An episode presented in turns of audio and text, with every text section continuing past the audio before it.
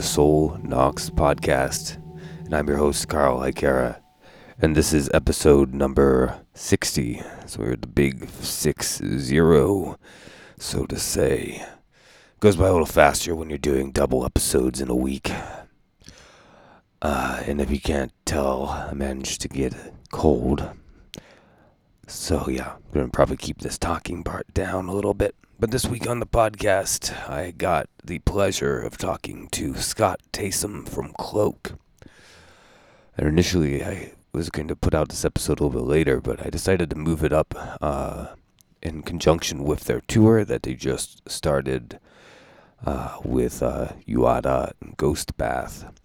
They kicked it off last night here in Denver. Unfortunately, I was not able to make it, as I am having a continuation of my uh, unfortunate events, and I uh, my car broke down on Monday, and then uh, Tuesday I got got sick, so and went into Wednesday. So yeah, not only could I not really make it to the show, but on top of it, I feel like death. So unfortunate, because I really was excited and looking forward to seeing Cloak live and getting to hang out with Scott and. Uh, and the other guys like Max that I have communicated with on uh, social media. So, but hopefully there'll be a next time soon in the future. Hopefully next year they'll come back. Would really like that because I really want to see them live. As I'm big fan of the new album Black Flame Eternal, uh, which is definitely going to be in my top ten for 2023 next year when I do my uh, my ranking episodes so yeah, so great. It was awesome talking to Scott. We got into a lot of different things. Uh, the spiritual side of of what Cloak is talking about. Um, the production of the album, as I think it sounds amazing. So I was kind of picking his brain a little bit about it. Um, we also talk a lot about Danzig and kind of nerd out about Danzig and all that kind of stuff and uh, the misfits and everything. And we get into some of his history and what led him down the path that he is going down now with the great success that Cloak is, I think, having and will continue to have. I have, I feel that there's going to be great things in the future for Cloak, and it's very exciting uh, to see that. So, yeah. And I'm definitely going to want to uh, have Scott back on again. There's so much more we could talk about. We went for pretty long, and uh, felt like we only barely scratched the surface of topics.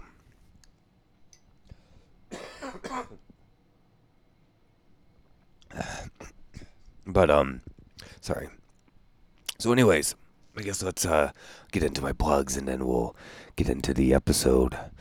So, uh, um, yes, I'm part of a uh, gang of podcasters called the Horsemen of the Podcast Apocalypse. And every Monday we have Brandon Legion for Wolf Six Six Six. Every Tuesday we have Into the Necrosphere with Jackie Smith. And now, Necrosphere was actually how I found out about Cloak in the first place, listening to interviews with Scott. Wednesdays we have Everything Went Black with Mike Hill. Uh, Mike just released an episode we did for our Darkness Weaves series about the work of Karl Edward Wagner. Um, this month's episode just dropped, so go check that out. And then next month will be on Sol Nox. Thursdays you have Necromaniacs with Mike Je- Mike Hill, Mike Scandato, and Jeff Kashid. Uh, Fridays you have uh, artists formerly known as Break the Apocalypse, now known as Spitball Media. Of course, uh, my main podcast day is Sundays, and uh, at intermittent times we got uh, Manifestations with Cheyenne from Trivax, and uh, Cheyenne's going to be on the podcast here in uh, beginning of October. Uh, we already recorded the episode and it was really great. I'm talking to Cheyenne again. All right. Um, what else? Follow everybody on social media and uh, give, rate everybody on, on the platforms. You can follow me under my name or under DenverUndergroundRadio.com. Uh, Denver, Denver Underground Radio on Instagram. That's the online radio station I run with my friend Ken. Uh, we do shows every Tuesday and Thursday.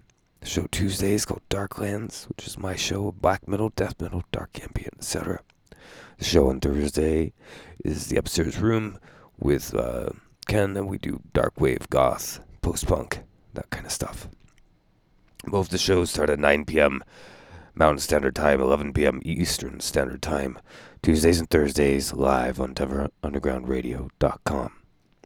And finally, uh, you can um, have a Patreon at patreon.com forward slash Sol Nox Podcast. $2 a month. I'm trying to at least get two episodes out every month uh, with, uh, yeah, and will eventually be more. Uh, I know I've been saying that, but, uh, you know, that's what's going to happen. Uh, a little behind in my uh, one of the episodes this month, uh, so it's probably going to be out. Probably get two next month. Two of my Dracula series about the Hammer movies. So keep an eye out for that. And we're going to get more stuff as well on the Patreon. And so, yeah, does Sol Nox Podcast, uh, Patreon.com, etc.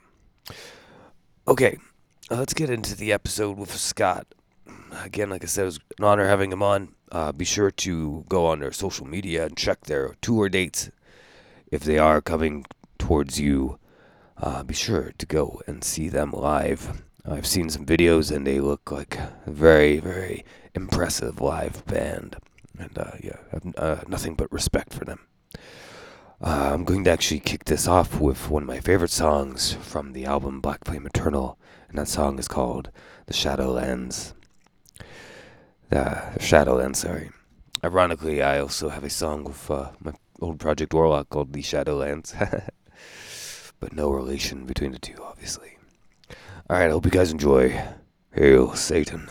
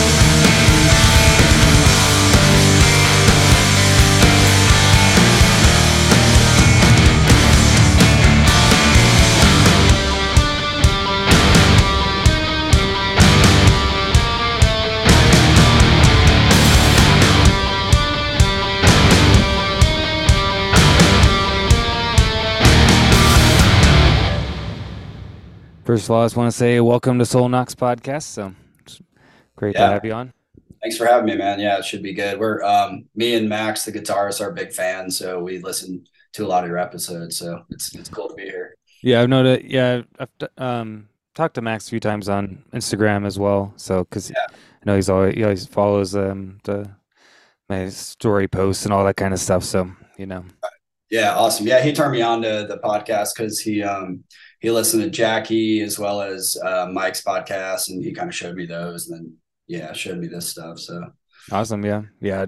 Well, yeah, I mean, it's kind of our, our little group there, and uh, actually, that was how I found out about Cloak was through Jackie's podcast. Oh, cool. yeah, yeah. 300 yeah, Acres here. Went on twice so far, and uh, yeah, it's always been always been great over there. So he's he's a good guy. He's a funny guy too. yeah, yeah, he's great, and uh, yeah, that's a, he have, he always has, features a lot of great bands, and it's funny how some some of the bands he features end up kind of like some of them end up being on like all the podcasts. You know what I mean? yeah, for sure. Yeah, he, too he likes, which is which is nice, um, and you know features a lot of really cool bands. So right. Yeah. Yeah, because yeah, we did the. You, you, I think you did that first one with um with him before you went on that tour with with Mike, like with the the Tombs tour, right? Yeah, yeah, yeah. that's right. So yeah, we did one. I think I did one March or something of uh 2022, and then we did one this year right before the album came out, the third album. Right. Yeah. The um yeah, because you you you tour you did that little mini tour with Tombs and Restless Spirit, right? So yeah, last yeah. year. Yep. Yeah. The uh, which I think a great combination. I think like Cloak's music goes really well with like Tombs, you know. Right. Yeah, that was a cool tour. It was only six or seven days, but it was uh yeah, it was good. So uh, Mike's a cool guy. It was good to meet him and everything. Oh yeah, yeah. The um, what was it say? Yeah. When did I was gonna go back? Like, when did you start Cloak exactly? Like, is how long you guys been around? Ten years now. Um, we started it in 2013 officially, but uh, realistically, we got going with with sort of what we're doing now in 2015. Okay, yeah. So the first two years were kind of like trial and error, a couple hiatuses because we were doing other projects, and um, yeah, we've been going strong with uh, this kind of core group since 2015, and then we put our first album out in 2017. Right. Yeah. Yeah. I uh, I really like the new album. Like, Thanks. I feel like um, I like your older music. Like I've gone back it was like the new album that really got me into to your stuff. Like I was listening to it, and I was like, then I went back and like re-listened to your earlier stuff, and like, um, I think that I don't know. This feels like you guys took that extra step up. You know what I mean? Like with the new album, where it's just like really hits hard. You know? Yeah, we. I think we all agree, and I think this is the album that sort of redefines us as a band. And uh, it, you know, a lot of people will probably start with this album that are getting into it um, you know more recently obviously because it's a new album but probably because it's also the more uh, consistent full album i would say it, it has songs that will probably capture people a little more um, especially more you know fans of, of purely black metal stuff even though we do kind of you know go beyond the borders of, of things like that. It's, you know, we've always had a different edge to the band that wasn't solely, you know, traditional sounding black metal, but of course that spirit has always been there. But this album definitely um, encapsulates that much more than the older albums. But um, yeah. Yeah. And we stand by our first two for sure, but I think uh, I mean it's unanimously the, the band's favorite this this new album.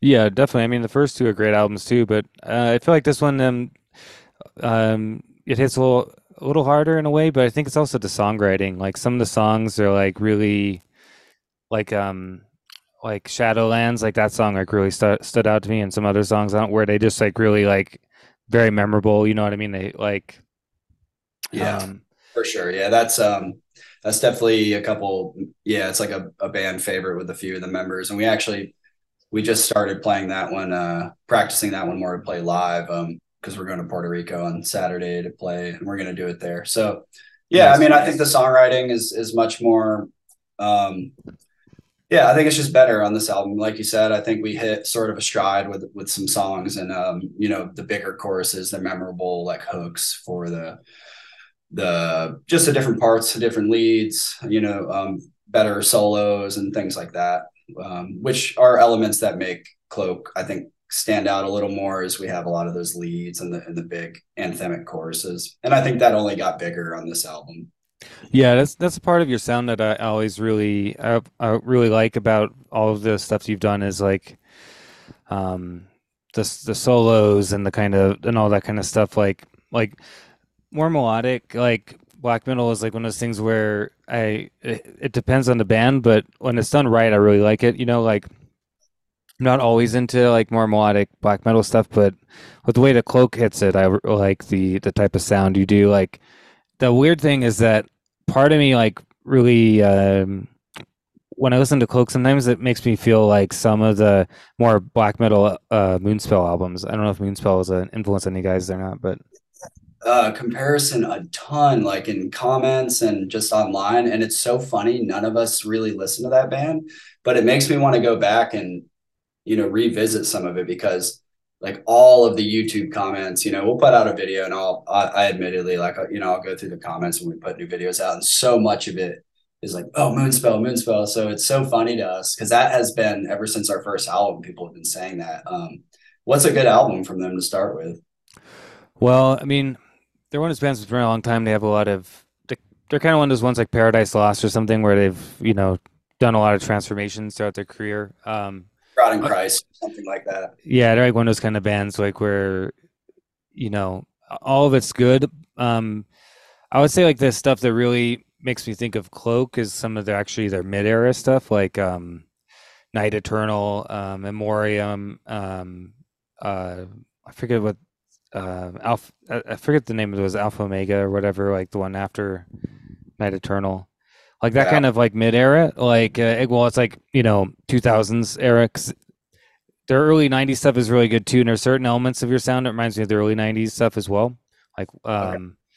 but yeah, I don't know. It's just something. It's here and there. It's like there's just certain parts of like the way you guys like put the songs together, and even the way your your your vocals are right, remind me of some of his uh his harsher vocals. You know, yeah, that's what I get a lot. Um, just online, like I was reading, the vocals sounded like that. So it's so funny, yeah, because none of us have delved like too deep into that band. But um, yeah, I'll definitely check those out. I mean, it sounds like they'd be a cool band. I know they just came to Atlanta like two, two or three months ago. So um, I missed the show, but yeah.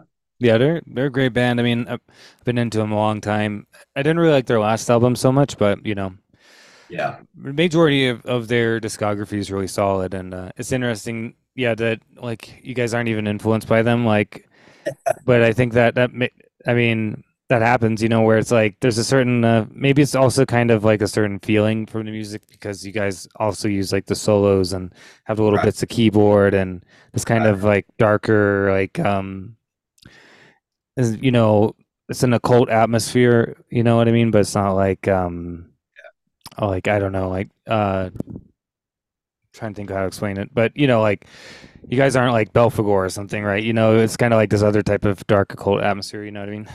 yeah, we're not we're not so you know over the top brutal, um, like a band like Belphegor, like you mentioned. But uh, yeah, I mean, we blend elements of heavy metal um, because um, we love you know Maiden and stuff like that too. Uh, and you know, bands like Rotting Christ did that as well, and especially in the early days had that kind of heavy metal Greek element um, to their music. So I think, uh, yeah, I mean, it's influenced from stuff like that, um, kind of a hodgepodge of different things. Right. And then, you know, thrash. We we all love Metallica and Slayer and all that stuff too. So. Right. Uh, yeah. So you're very are you very influenced by like the Greek black metal stuff? Like. Um, I, I love yeah I like Rotting Christ a lot. Yeah. Like, Yeah. uh, do do you like uh, like Varathron? Like, um, Yeah, I've listened to a bit of them. Um, most of the early stuff. Um, not you know, I, I haven't listened to them as much as the the other Rotting Christ material, but them and uh, what is it, Necromantia? yeah, Necromantia or um, uh, Thou Art Lord is also a good one. Okay, cool. Yeah, like um, yeah, I can definitely definitely sense that. There's this kind of like there's this kind of continuum like within black metal, which I always I was talking about with somebody about this recently, where it's like you had like the kind of like cold, like harsh, you know, type of black metal, right? But then Um, you had this other undercurrent going on, which I've always been really fascinated by, of like these other types of bands like Samael and Mortuary Drape and all those types of bands, you know. Hammer, Tiamat. Um, we love Samael. Uh, I love worship him in Ceremony of Opposites um, and Rich uh, Blood Ritual. But uh, yeah, I mean their their album Passage was cool too. Um, I've seen them a few times, but yeah, I love. I was listening to Ceremony of Opposites the other day. I love Worship Him though. I think that's that's such a ahead of its time album and it influenced clearly, you know, bands like Darkthrone and a Oh, lot of the Norwegian bands. And they, I mean, in old interviews, they state that you know they love Samael. But yeah, I, I'm with you. I think I think cultures like that that weren't so connected to the Scandinavian um, cultures were doing their own thing because they, you know, the internet didn't exist and they they kind of had to just figure it out on their own. So if you look at old pictures of Master's Hammer, it's almost, you know, it's it's so weird and different. And um, yeah, bands like like uh, Samael, like you said, or um, Mortuary Drape, yeah, they just they had their own different styles of of aesthetic and sound, and because they were, you know, from parts that were a little more closed off from from just the the Scandi countries that were doing their own, you know, their their sound. So I think yeah, I think those bands that were separated from that are, are some of the most interesting. Um, I love Master's Hammer and Ritual. I think that's such a great album. Yeah, yeah, and I, I'm a huge fan of Samael. I worship him as one of my uh top black metal albums of all time. Like, Yeah, so good, so good. And it's like I said, I just feel like that was. I mean, when did it was that ninety two or ninety one? I can't remember. It was very early nineties. it was like it was like 90 or 91, I think. Yeah, and it's it almost, you know, it was from that time, but it like almost feels ahead of its time. The harshness almost from some of those bands came almost a little bit later, but uh, yeah, it's such a great innovative album.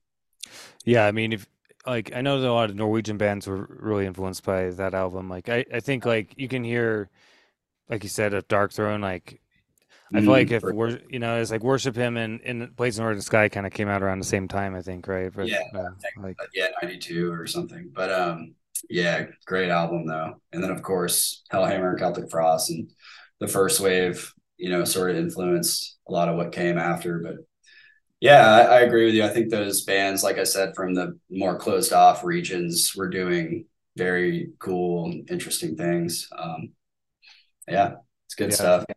We also had like the Finnish scene with like Barathrum and Archgoat and Beharit and stuff. They're Yeah. doing Yeah. Impaled Nazarene. They're all doing their own thing too. Like Yeah, Finnish has always been um, the Finns have always I've I've felt done way different stuff than the the Norwegians or the uh, or the Swedish. You know, it's a lot.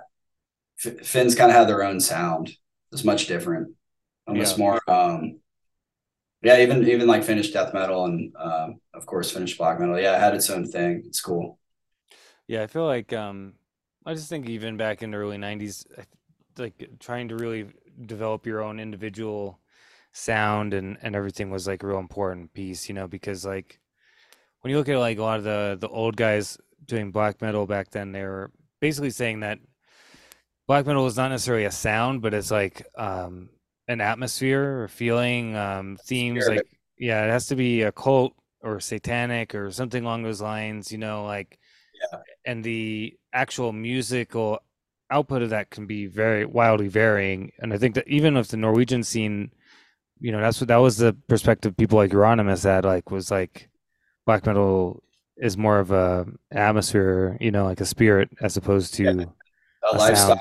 yeah an attitude and, and a spiritual outlook um that's why i almost consider the first slayer album black metal like first wave black metal because it was like a satanic speed metal album really um yeah, I mean, definitely. if you're going to consider you know celtic frost and hellhammer you know first wave black metal. I think um, Show No Mercy should absolutely fit in that category too, and and Mercyful Fate, and you know the first two albums from them as well was almost kind of first wave black metal in, in a weird way.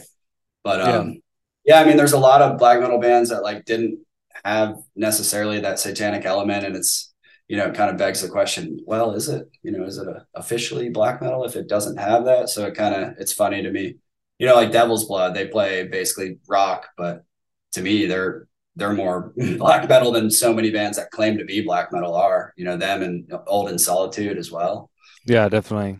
They have the spirit much more than, you know, some bands that, that just play, you know, blast beats. So it's, it's, it's funny. Yeah. Yeah. I definitely think that, that there's something to be said for that. Like, that black metal is to be like about the sound more than not the sound i mean the the the spirit more than the the sound. So it's like you can be making something that sounds like black metal but if it's not talking about occult dark themes or satanism and things like that then i prob i don't think it really is black metal anymore really you know like yeah i agree. There's and there's a lot of that today you know a lot of newer bands that are more you know it's more um they kind of put different terms and subgenres on it and and to me it's it's like it doesn't mean they're bad bands but it just doesn't i don't know if it necessarily fits within the black metal context. If you're if it's just blast beats and like speed picking riffs it doesn't that doesn't mean that it's something that relates to black metal.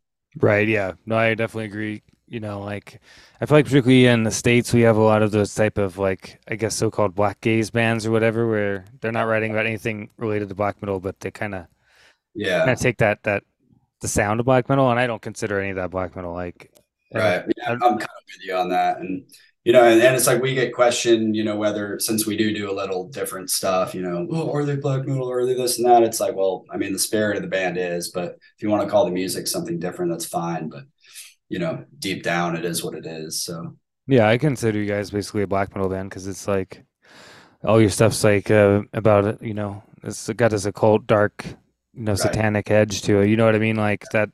Definitely that's black metal. Yeah, definitely spiritually based. So yeah, what what is kind of like the speaking of that, like what is kind of the underlying like um current you'd say that that cloak kind of manifests you know what i mean that you're coming from the, the, satanic path for sure and the the you know wanderers of the left hand path and i think like um borrowing from a lot of different you know sects of that sort of of nature is uh the nature of the occult and the nature of those different left hand path concepts i think is something that um blends into the the beliefs of the band and, and the the lyrics of the band for sure Right. Like, um, I know we were talking about. I know you did you did you get uh, pick up that Richard Gavin book like or did they get did you get it yet? Yeah, I got it. I, I've delved into it a little bit. Um, I haven't had as much time as I would like, but I read the first chapter so far, and it's great so yeah, far. I'm a big fan of his. Like, I know we were talking about the Thomas Karlsson book as well, which is uh, another great book. Oh yeah, yeah. That one um, I've gone back and forth with. I, it's that it's a little more difficult to read front to back. It's kind of one that you kind of pick up here and there for for me. But uh, yeah, that was a good one. Um, and then I have one from a buddy of mine from Florida, or not really buddy, but an acquaintance I know. Um, the name is escaping me right now, but he he wrote he wrote kind of a, a small. Uh, he did a small pressing of of a book that he did that's sort of based in, in the similar realms of, of that type of stuff. So it's good stuff though. I'm excited to read the Benighted Path though. And I, I liked all the podcasts that you've done with him, with Gavin. So it's been, it's been cool to listen to. Yeah. I could see a, re- a relevance in some of the, the, the themes of the cloak albums with some of the stuff that he talks about, you know, like right. I could see there be kind of like connection there in a way, you know what I mean?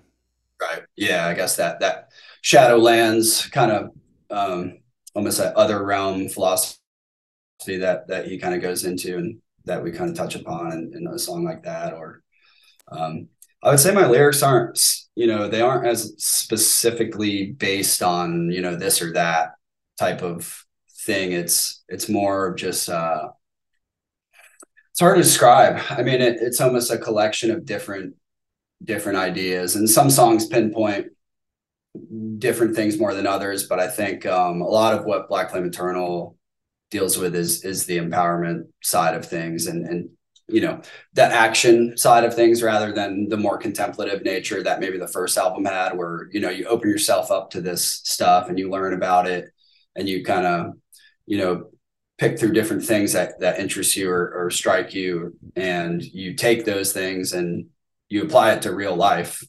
And i think that's what a lot of this uh the newer material sort of deals with is um yeah the action part of things and and you know walking the walk and and designing your life to be as free as possible and to you know break through borders and barriers and chains that are holding you down and and going the farthest that you can and and really just making yourself and your spirit free. Right. You, you could almost see like the uh the three albums representing kind of like not very naturally like your kind of spiritual growth i would imagine right? Because like the first one feels a bit more inward or meditative in a way and then this yeah. album is like kind of like when you kind of um, engage with these forces and then you transform it to manifesting into the outer world. Sure. Yeah. Yeah. I mean i think yeah i think um i think that's definitely a, a good a good way to put it. I think it's um you know each album grows with the with the individual and then the individual in turn grows with with the art and the music. So i think any artist can kind of align with that sort of way of thinking. Um, and then just even more you know to the to the point things you get more comfortable as writers and as you know lyricists um, and you kind of you get to use those skills the more that you practice them basically. Right yeah. Well i think i think that that the mark of like um i guess true artists in a way is that you're creating something like um that is like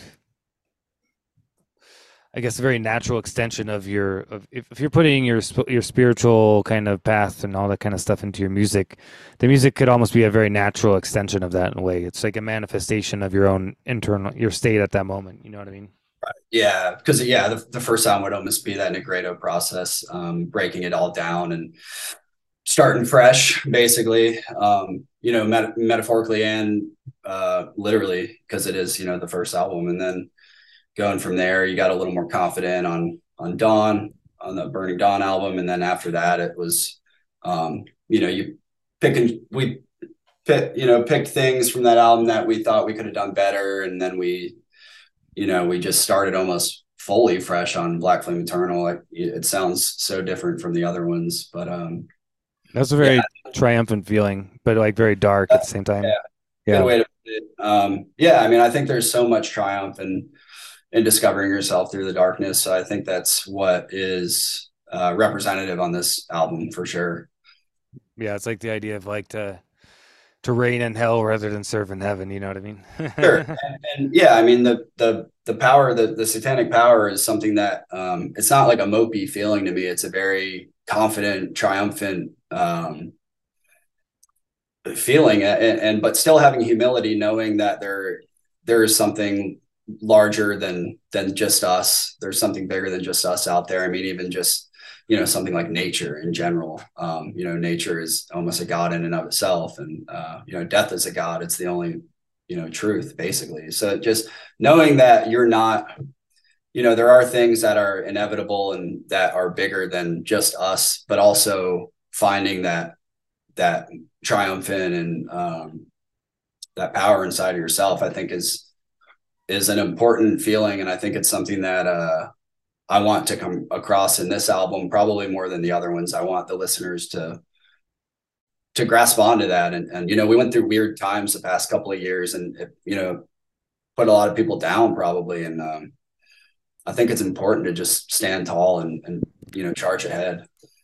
Definitely, yeah, I'd agree too. Like sometimes I think people get it very uh, kind of get confused with the idea of um you know this kind of empowerment or like um I guess the idea of, of trying to attain rulership over your life or something as being like some type of hubristic like type of idea of like, oh, I can control everything. But actually like to me like the real truth of it is like we are engaged with forces greater than us, like you said, nature or even the satanic power as a whole, or you know, like this dark force. And there's actually a certain element of humility that you have to have, like that I think um like I've been really into Georges Bataille's idea of, of Dosafal, like the headless headless man, like like removing that kind of head of ego, but and, and that's how you really gain true rulership. You know what I mean? That's that's the, the steps through a kind of sacred rulership. You know what I mean?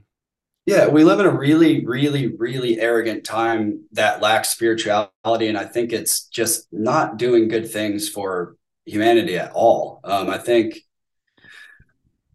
people just they they think this is the end all be all, and um, they're the only they're the only truths, and humans are you know the only ones, and it's just it's it's very just strange to see and, and people can get so arrogant. And then so when like the smallest little thing happens and they realize you know maybe they're not realizing but like to maybe someone like me and you were realizing that there's you know sometimes there's shit out of your control. These these people that don't really have that grasp of that concept when these little things go wrong they fucking freak out.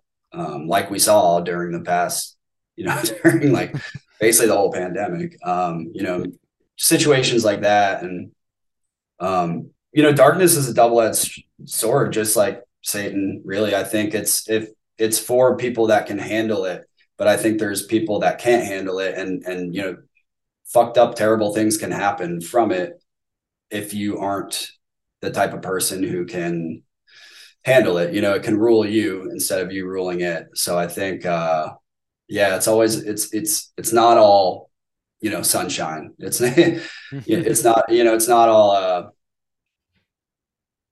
it's not all cool and and uh you know empowerment all the time it can be something that's very literally dark and and it can rule people in different ways but if you're the type of person who can do things with it and and rule it instead of let it rule you is i guess what i'm trying to say it can be it can be you know very powerful but it's not always like that um yeah, definitely. Like double edged sword. You know, it's it can be.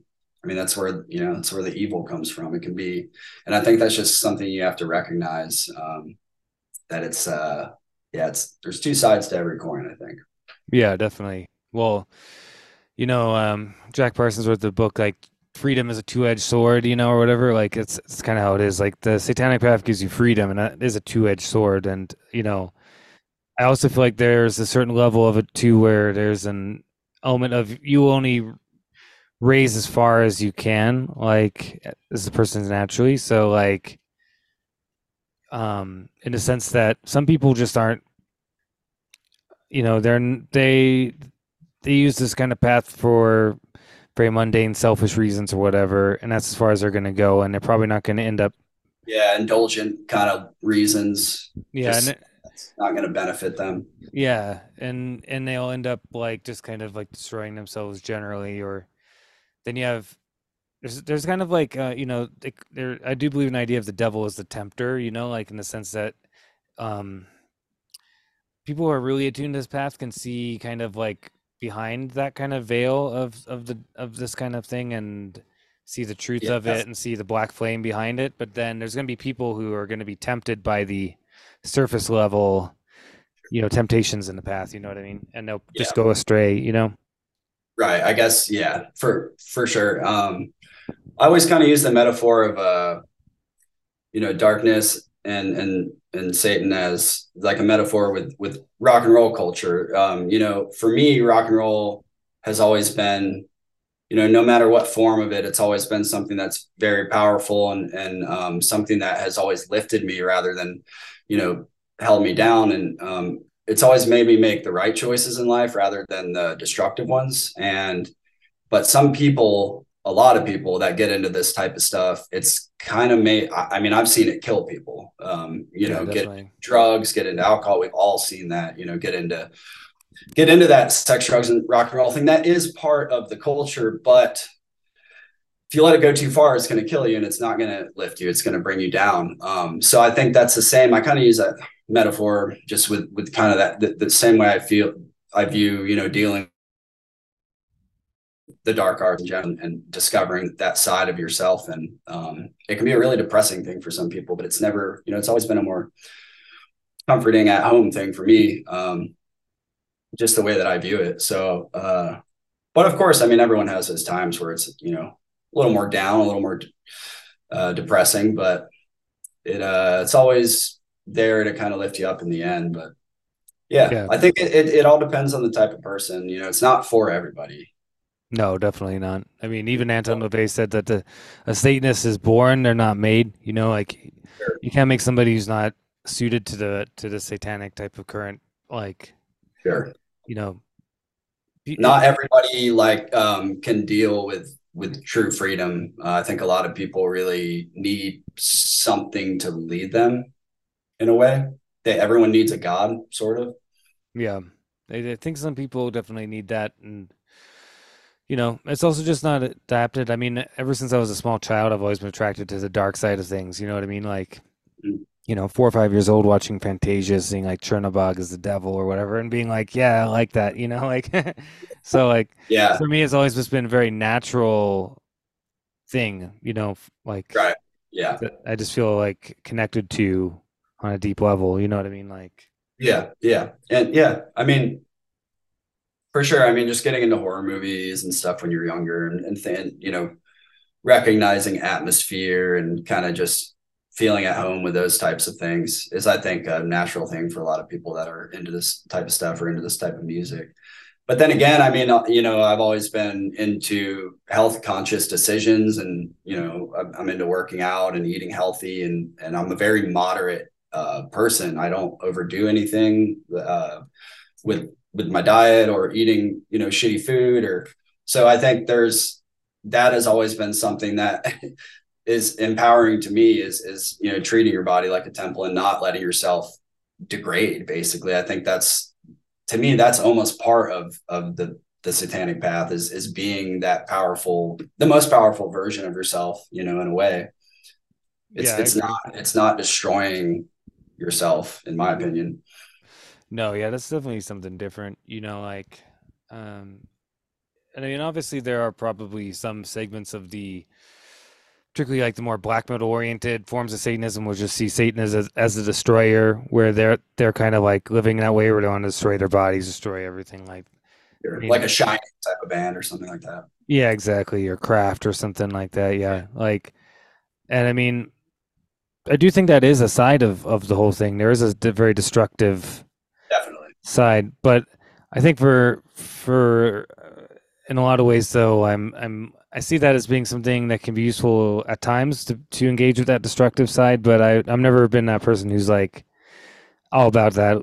You know i always have believed in in uh in that kind of balance and i see satan as both a des- destroyer and a creator you know One one hundred percent. Yeah. I mean, it's like even Kali or Shiva or something. Um, one of those deities is is the same. To destroy to to to be reborn, basically. Um, I think I think life goes in cycles where you go through really, really just down times and some some much worse than others, you know. Um, and and I feel for those people that have been through you know extremely hard times, but you know hopefully they can come back stronger, uh, be reborn, and you know as a as a stronger person. But um, everyone's got you know life goes in those cycles. Like I said, it's it's it's ups and downs. You know, it's got lulls, but it's also has you know great um, you know moments of ecstasy and and you know great uh great moments as well. But um, you kind of have to make those moments too, and you got to you know design your life to be the way that you want it to be. It's it's it's hard sometimes, you know, dealing with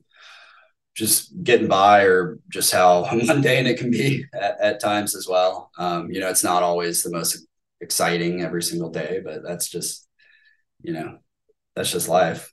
Yeah, I do agree with you. Like, I think that part of it is like kind of creating, trying to do that work to create the everyday life that you have to be the most fulfilling that you can. I do think that's a big part of it, in my opinion. Like, Yeah, um, you know, like, and obviously it's a, in progress. You know, I mean, like, it's always in, it's, it's part of it that's going to always be in progress. But like, you know, like on the path, like, you know, like, um, like I think that the um, it's going to be a, a um process of evolution and transform transformation, and hopefully you're transforming it into the direction that I think attunes yourself most with your your true will. You know what I mean? Like, and that's Right. been a big part of it for me.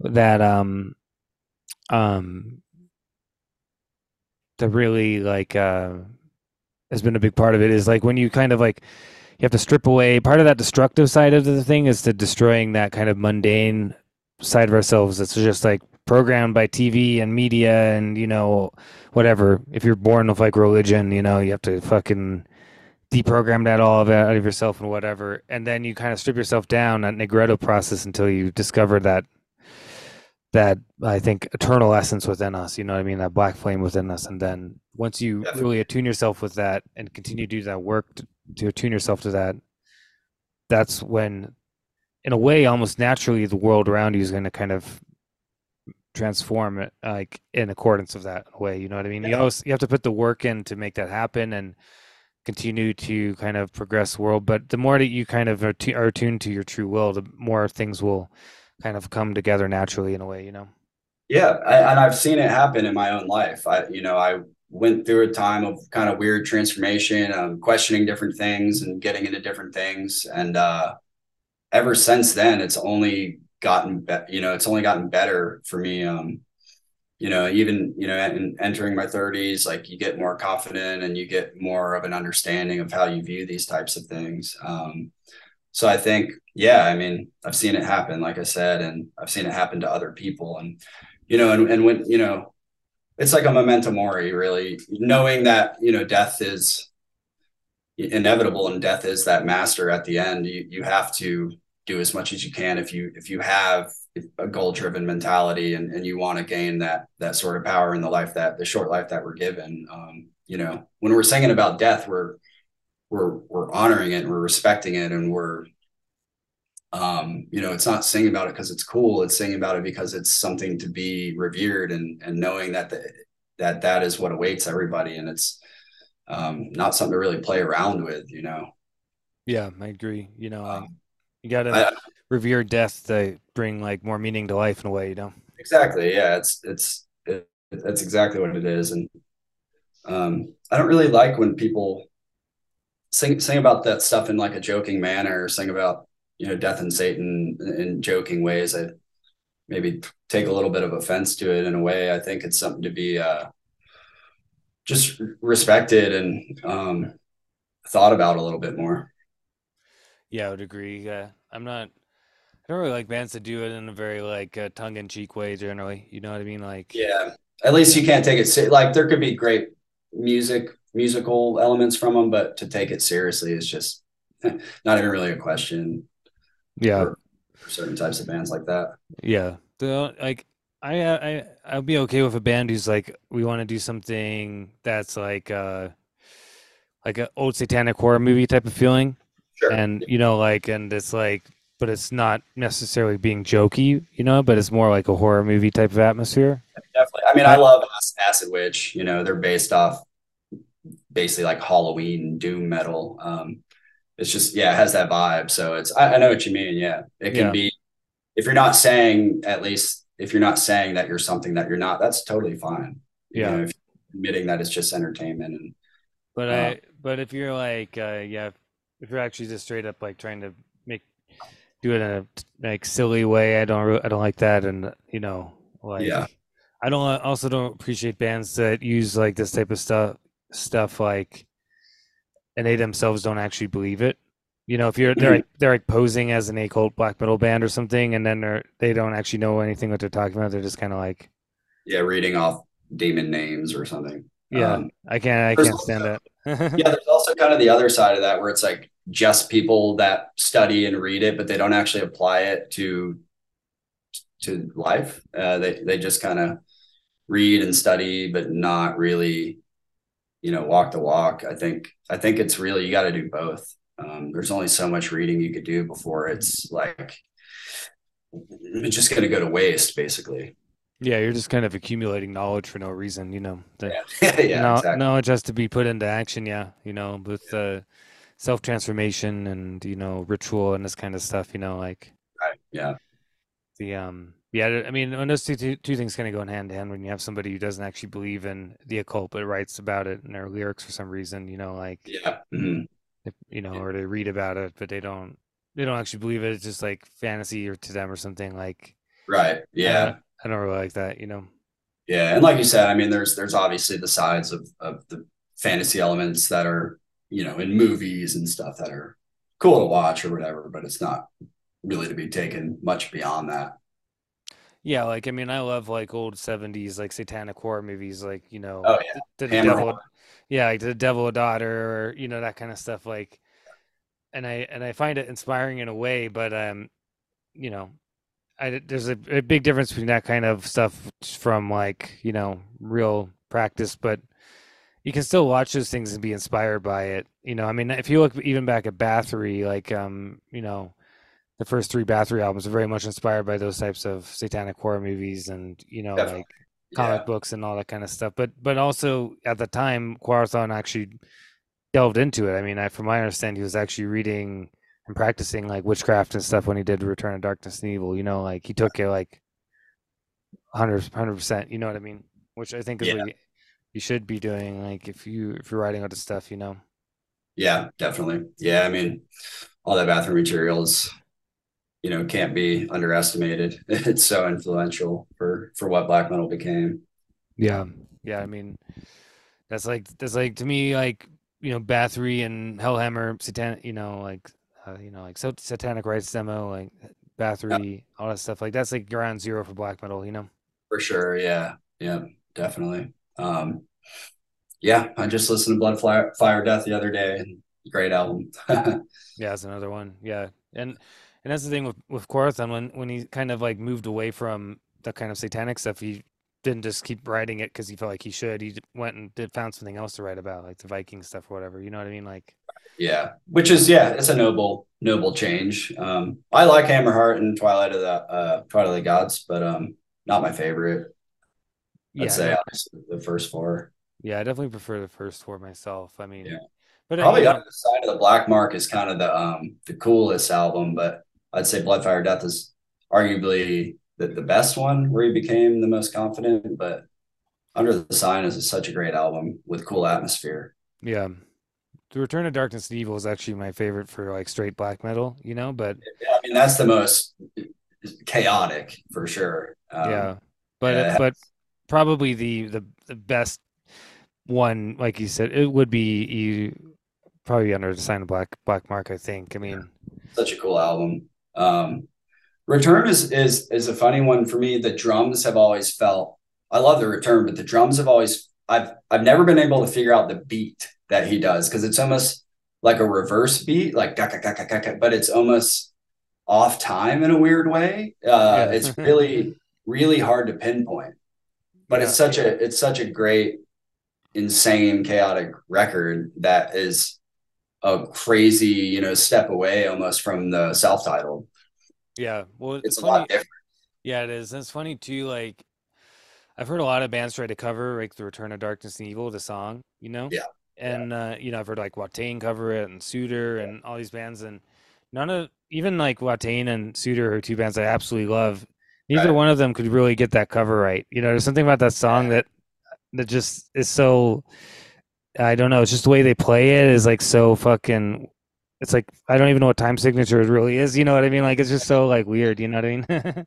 Well, I know I know Watain does the um the version that was on the Swedish compilation. You know, there's two versions, the the one with the slower double bass and then the one on the album, which is the faster. Um so there's yeah, there's that earlier version, which I actually prefer. It's got the more uh I think it's like the dooka dooka dooka dooka dooka, like the double bass, uh, almost like overkill motorhead beat type of thing. Um Yeah, and then they did they like sped it up on the album and did it um much more fast and kind of more black metal sounding. But yeah. yeah, I don't know if I've heard the Tsjuder version. Um great band though. I saw them live here last year. Oh, that's awesome. Yeah, Yeah. they they um uh it just got released. Like there's like a EP that they released this year alongside Oh, with okay, okay. May- yeah, Maybe I did. it Yeah. came came out along with with their new album. Okay. Uh, and uh yeah, check it out. It's it's an EP of all Bathory covers. It's just it's Oh, just cool, cool. yeah. That's yeah. Yeah, they were really cool live. They played this festival that we have here last year. Um, it was cool to see them. I Oh, like I that Northern Desert Hell record. It's a good one. yeah, Desert Northern Hell is sick. Yeah, That's a great album. Hell. Yeah, Yeah. that, that shit's cool. And then they're coming out with a new one on uh Season of Mist. This, Oh, it, just came out, or like uh, I don't know, a few weeks ago or something. So, oh, really? It's already out? yeah, Damn, I'm gonna have to check that out. Have you listened to it yet? yeah, it's a great album. That's I cool. Yeah, I'll Kinda- check it. I'm kind of waiting a little bit for it to cool down a little bit before I really dig into it because it's very it has a kind of colder atmosphere and some For sure, yeah. You know what I Yeah. mean? Man, it's it's like near hundred degrees and humid as fuck here all all month, so it's been pretty miserable. I hate the heat. Being from Georgia, it's weird. Everyone makes fun of me for saying I hate the heat, but I just I don't like it. It gets way too humid here. But um, yeah, yeah, you're in Georgia. Georgia, it's it's it's fucking yeah. sweaty, sweaty there. That's for sure. Our first uh our first date of the tour coming up, the US tour is actually in Denver. Um we have a couple like solo dates that we're gonna do before, but the first one where we join with the tour package is, is in Denver, so that should be cool.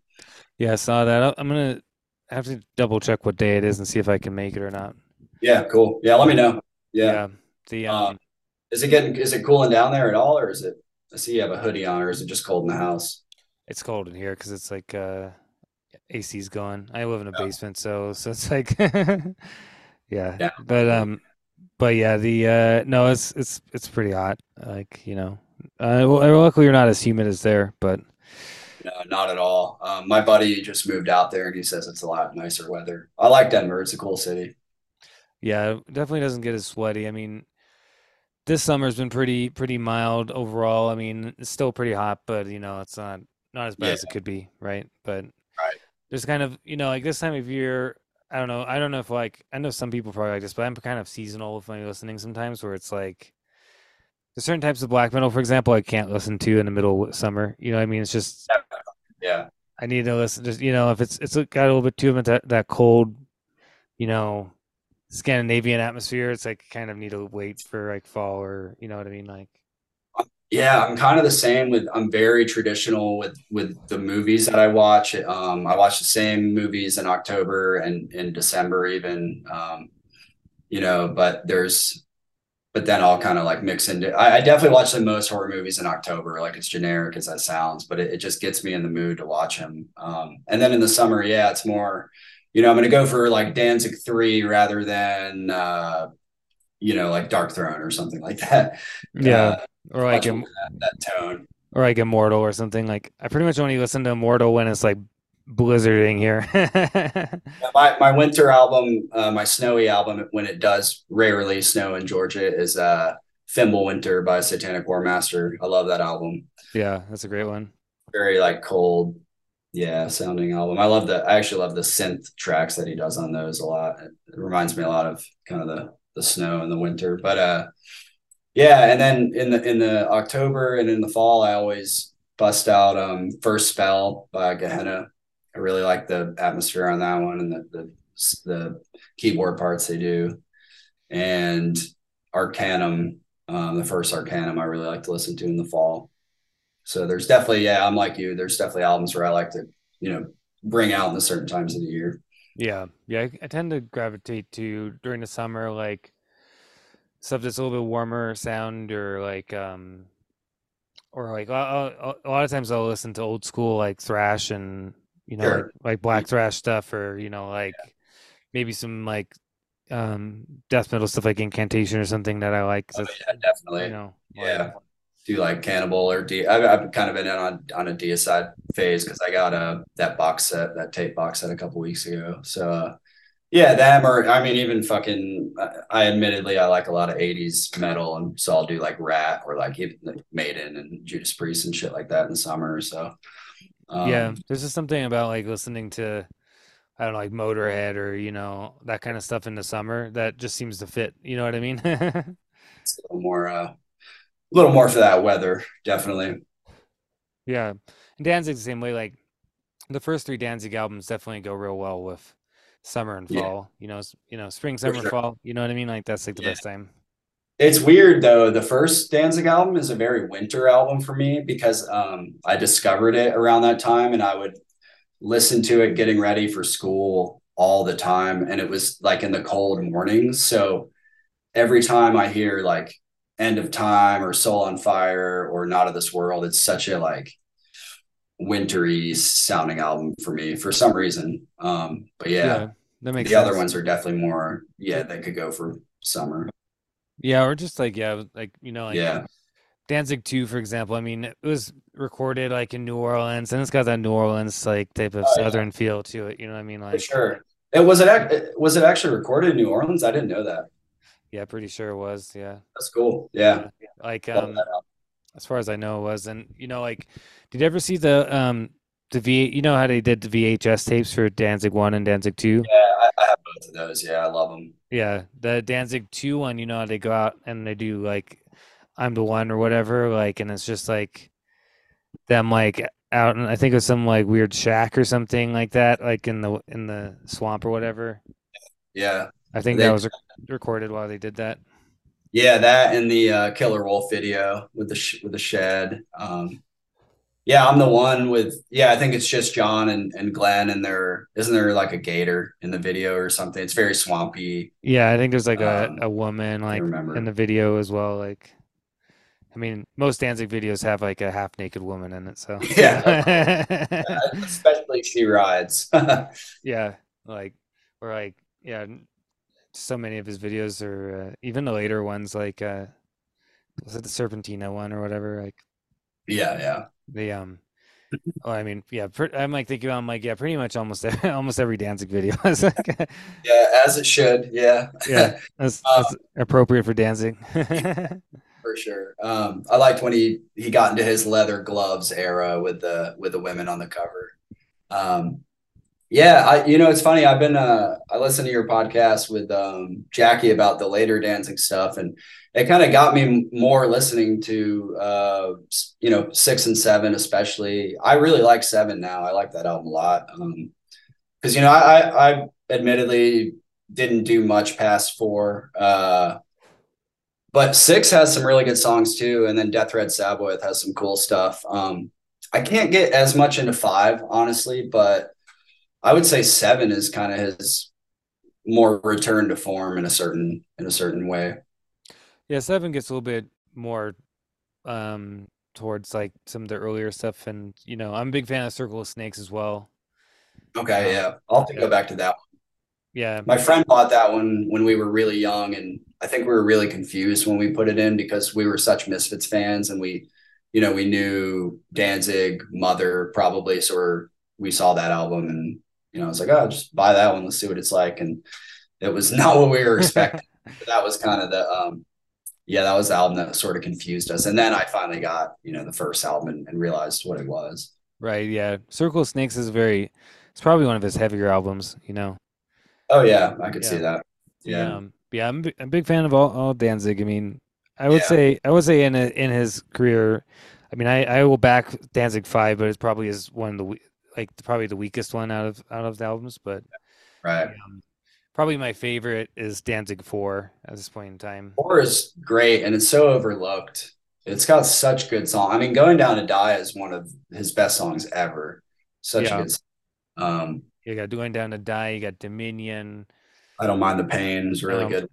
Yeah, I don't mind the pain. Um, uh, uh Bringer of Death and uh, Yeah, that's Let It Be Captured. So, It that's Be- really good. I think Yeah. I heard you say on that that Danzig was your all, kind of all time favorite artist. I would I'd probably say the same for myself. Um, just the way that he went about his art and never really surrendered and never compromised and was always doing dark stuff and and occult stuff in a time where it wasn't cool. I think is really respectable. Um, you know, he always just he always stuck to that, which is really really cool. Yeah, I agree. Yeah, like I mean, like you could see like he's always been darker stuff. I mean, and you know, the early Misfits is you know obviously more about horror movies and stuff. But by the time he got to like Earth AD, you could see why he kind of shifted to Sam Samhain. You know, because he's like, Yeah. I want to take a bit more darker, more serious type of tone. You know what I mean? And it's like, um, and even the Misfits though. I mean, that pretty nowadays. I mean, there's a lot more horror punk stuff. Like that's that's pretty good. But like, you know, Misfits was. I mean, there's a lot of punk people who, yeah, they like the Misfits, but they won't like. um I don't know, like because they're not because like they're so like very strong, staunchly unpolitical and all this kind of stuff. Like they're, you know, like there's a lot of punks that seem to kind of overlook the Misfits in a way. Like even though, yeah. even though at the same time they they'll listen to the Misfits and they like the Misfits, they'll be like, like I have like you know, there's not they're almost never mentioned in any like punk books. You know what I mean? Like, yeah, it's weird. I mean, they're one of the best punk bands of all. I mean, they're they're. I grew up as a punk and, and playing in punk bands, and Misfits is the one band that's stuck with me forever. You know, I've ditched other bands that I just it, they didn't stick with me as much, but I'll always go back to the Misfits. Um, and I would say, yeah, Sam Samhain is definitely his most like cult band. They were the most obscure, um, you know, had the elements of of goth and, and post punk, but very very dark. And I mean, fuck, a song like "The Howl" or uh, uh, "He Who Cannot Be Named." I mean, there's such great weird songs, especially on that first album. Yeah, the shift. The shift. That's one I was. Yeah, it's yeah. such a cool song, and um, and of course, like "Unholy Passion" EP is amazing, and "November yeah. Coming Fire." Yeah, like she walks the night. Yeah. I, w- I wish I almost wish Unholy Passion was a full record because that the songs on that record are some of my favorite Samhain songs. Yeah, that too. Yeah, almost the coolest release, but um, yeah, I mean November probably probably the best album collectively. Yeah, yeah, it's hard. It's hard to say. I mean, I don't know. Like I like all I like all three equally. You know what I mean? Like yeah, they're kind of it's kind of different different thing. I mean, I mean, it still has like the same type of vibe throughout all of them. Probably Unholy Passion's like the strongest songwriting. You know, like in a way. But for full album, like yeah, it's hard to say because fucking yeah, the first one just has such a uh, Initium has such a um, dark, a certain type of dark kind of primitive atmosphere to that album that really feels almost like black metal to me, you know? Oh yeah, yeah. That that definitely yeah, that might be their darkest one. We actually did a we recorded a cover of Black Dream um, on this, you know, record cycle. So we're gonna try to maybe put it out as a digital single, you know, later in the year. You should uh, you should do that for for Halloween, like how Mike did the one for uh I think for the shift for teams oh, like yeah, yeah. years ago. Yeah. I was thinking of doing one. I was thinking of doing it on yeah November first or something. Um, putting it out then would be really cool. Uh, yeah, god damn that. Yeah, that album rules. But um, I remember getting back in the day. I got the uh, the Samhain box set. Yeah, yeah, I had that. Yeah, with the tape and everything. I watched it. I still have the tape. I still have every, everything, but like Unfortunately, the only problem is that you know they came in like the the the cardboard like you know sleeves like the CDs. And those are all those are all getting fucked up. Like I, I really need yeah. them to reissue the goddamn albums so I can buy new versions of them. You know, there's got to be some sort of um, stranglehold with. Well, no, because wasn't that his own label? Doesn't yeah. he own all yeah, I don't know why he's not putting them at least on Spotify or at least reissuing the albums. He could be making money, but I don't know. He's, you know, he does his own thing and he doesn't give a fuck, which is respectable. Well, I mean, he has been we have been getting all the reissues of the of the Danzig solo albums, you know, that have been out right. of print for a while. Yeah, so like five just came out and six. Yeah, like five, six, seven, and Circle of Snakes. I think probably next will probably be Unholy Sabbath. I mean, Death Red Sabbath, I imagine. Maybe, yeah. maybe, maybe that's in the works to put out the Samhain stuff because he really needs to do that. I mean, there's so many people who are just like clamoring, like, and I need, yeah. I want to get new versions of them myself. You know, like, yeah. And um, I have bootleg LPs because that's what's going to happen. People are just going to bootleg them, so you might as well just put them out. Um, yeah, I definitely needs, have boots. Yeah, he needs to put them out. Like, I just have the original CDs. Like, I, it would be cool to have like a, an official like vinyl versions of them too. You know what I mean? Yeah, for sure. Yeah, I think I have all Danzig boots as well because a lot of those are bootleg now too. So, I mean, if I see them, I'm gonna get them. Right. Yeah, I mean, I think in a way, Samhain is like probably one of my favorite things he's done. You know? For sure. Yeah. Very, very, uh, definitely the most interesting and out there project that he had. It's probably one of the ones that had a real big impact on me as far as songwriting and stuff in particular mm-hmm. because yeah like i said there's something about Initium that feels very black metal like yeah the the, the I, I like the, a lot of the tribal beats on the toms uh you know, with the drumming, I think is really cool. And um, like because Sean for Cloak, he does a lot of that sort of tribal element to his his tom playing. So yeah, which I love. I'm I'm really really into like toms, like yeah, a lot of tom work and this stuff, and that's actually one of the things that that really uh one of the, one of the features of Cloak that I really like is how there's like all the toms and yeah, he's he's he's very um Sean's a very original style unique drummer, I guess I should say. He uh he he does a lot of those kind of parts that I wouldn't have come up with when I was writing the riff or something and then he comes in and does something that's totally you know different than what I had in my head and it really makes it cooler. So, yeah, he's a he's a really unique drummer.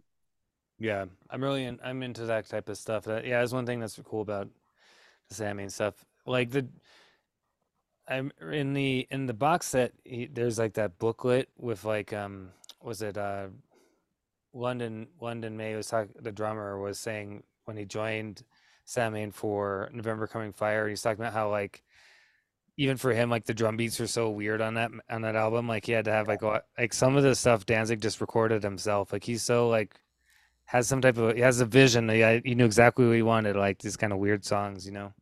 Well, yeah, I, um, I know what interview you're talking about. He's it's that yeah that like hour long London May interview, and he said yeah when he went in there, he was so. He, I remember him saying these aren't drummer beats; these are you know Glenn Danzig beats because they're not normal. Um, I think what was the song? There was like a specific song he was talking about. It might have been. Uh, I think it's "To Walk the Night," right, or "Mother Mercy." Yeah, yeah. To walk. I mean, to walk the night is a little bit strange if you listen to the timing. Um, it's because Danzig was a songwriter, but not necessarily a great musician. You know, he couldn't, he wasn't, you know, the best guitarist or the best drummer, but he could do it and he had a vision of how it wanted to do it.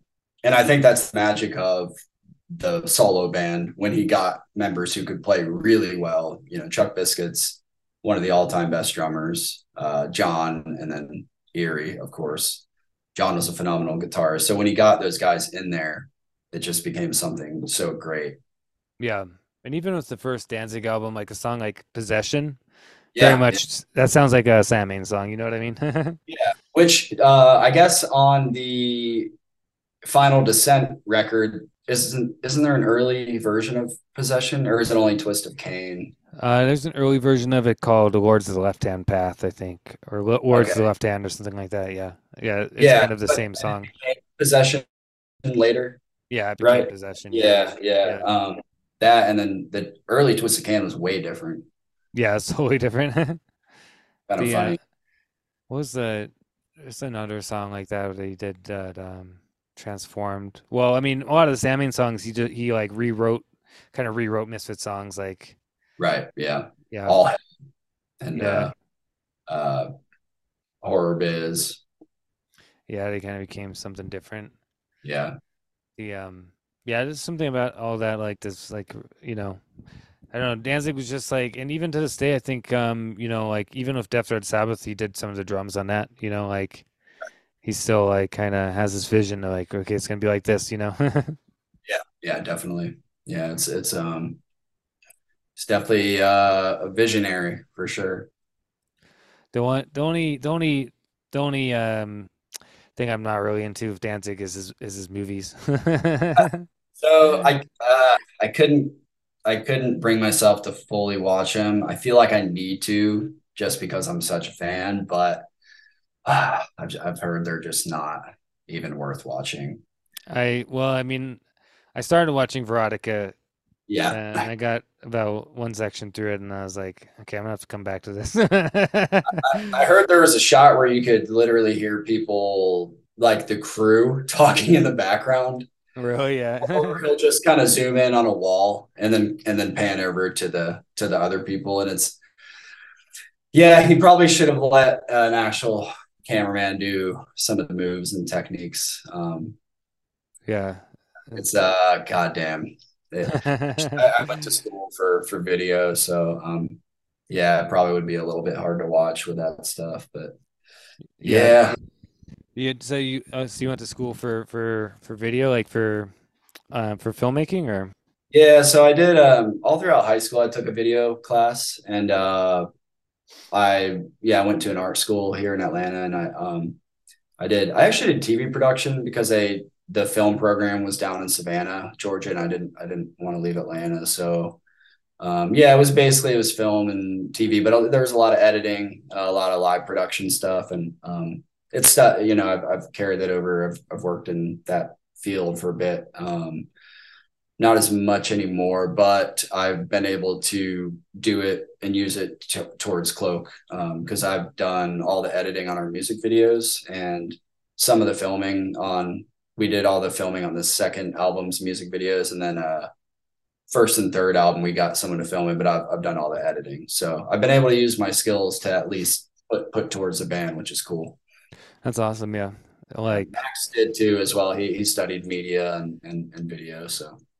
That's awesome. Yeah. I've always had a fascination with uh with actually make doing you know video making, filmmaking, whatever. Um it's I fun. Did, yeah. I've done like for my when my old band the Silver Cord, like I did our videos um we did a couple videos back in like, you know, the 2000s or whatever and uh filmed on like, you know, a handheld like uh yeah. you know, high high right. videotape, you know, the the, the mini VHS. Yeah, the, yeah. Min, the mini like digital I, tapes. Yeah. Yeah. yeah. Or Yeah, we we definitely grew up filming on those. Um, we used to make movies as kids all the time, and and in, in high school, um, and even in college, we would make short films, and it's silly, kind of, um, you know, dumb stuff to look back on. But if, but you know, I look back on some of the editing, and it's, you know, for the time, it was cool. Um, to you know to, uh, to, us and my group of friends growing up it's you know a lot of it is like an inside joke now but we yeah we, i mean we did that for fun all the time so we at least had that creative outlet of trying to you know come up with a concept and in and a pseudo not really a script but you know coming up with it on the fly and we would we would get together and make these movies um, but that you know it's carried over to my you know skill set that I could put it towards with with the band stuff. So it's it's it's paid off, I guess, in a way because it'd be a lot of money to pay people to do our videos and we we get to do it for essentially free which right. is nice yeah i know? mean it's good to have that kind of backing yeah that background yeah. to do that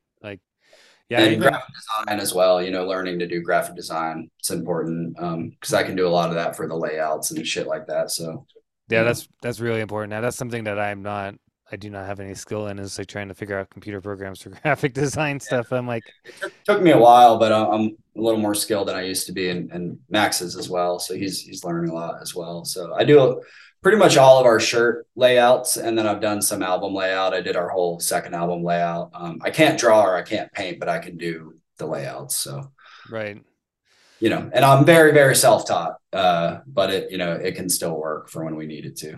Yeah, yeah, something that that eventually you want to try to try to learn better with uh you know like my my graphic design um level is like making like stuff in paint back in the day you know in the early yeah. thousands you know like um i mean i grew up making zines and, and flyers with cut and paste so i feel like i've taken that cut and paste mentality and put it to the digital layout world i guess. So um, I try to make things look a little more rugged and old school when I can. Um, sometimes the art doesn't call for that; it, it calls for more modern context. But um, you know, we did a recent shirt; it kind of has more of a that old school look to it. Um, so I, I, like both. Yeah, like, like, the one you did for the um, Mexico tour. Mexico, yeah, that's a pretty yeah. cool, pretty cool. Yeah, very very primitive, simple, but it looks yeah. cool. Yeah. Thanks, man. Yeah, yeah. We wanted something just I kind of had to throw it together last minute. So it's yeah, simple design. But sometimes the most simple are the ones that sell, you know, the ones that people love the most. So we sell the most of them. So it's kind of funny. But um I, have always liked the simple graphic design as well. Yeah, there's something said for a, a very striking image, you know, like right. I mean the first Bathory album, like we mentioned. yeah, exactly. You know, like and um I do really like that kind of that kind of element of something that's like a central image, you sure. know, that kind of really drives, you know, which I get, which I like the uh the cover for this new out for a new album as well, Black Flame Eternal. Like the cover you have kind of has that same feeling too, where it's like a very striking image, you know. Yeah, and um, funny you say that because that was exactly what we wanted. We told the artist we want a big centerpiece image that you can almost spot from across the room. Because um, you know our second album was more of a painting, and I did I just didn't want to do anything overly complicated. Um, but there is a lot of detail in the center image, but it's a big, you know, it's a big striking centerpiece, like you said. So that was definitely a conscious thing that we we wanted to do for this album. But um, I'm super happy with the art. Uh, I love the front and the back cover. Um, it's definitely the most proud I've been of, of any of our album arts. So yeah, Jordan Barlow did it, and he, you know, he studies the occult, and he has an eye for that. So that was definitely fitting. You know, I just gave him some lyrics, and he he went from there. He he really didn't take that long to to kind of come up with a concept, but he's a phenomenal artist. He did the last 1349 album, and he's done stuff for High on Fire. He's done most of the Goatwhore records. Um, okay, cool. So he definitely has a name. Yeah, he's he's a good guy. Yeah, I really, yeah, I really like that that art piece. Like, it also feels more in keeping with your earlier art as well. Like I saw that you have like the um on Spotify there's like the, the that first I guess EP or single you did like um that has like a kind of similar thing where it's like a very striking central image, very kind of primitive, which I really like as well.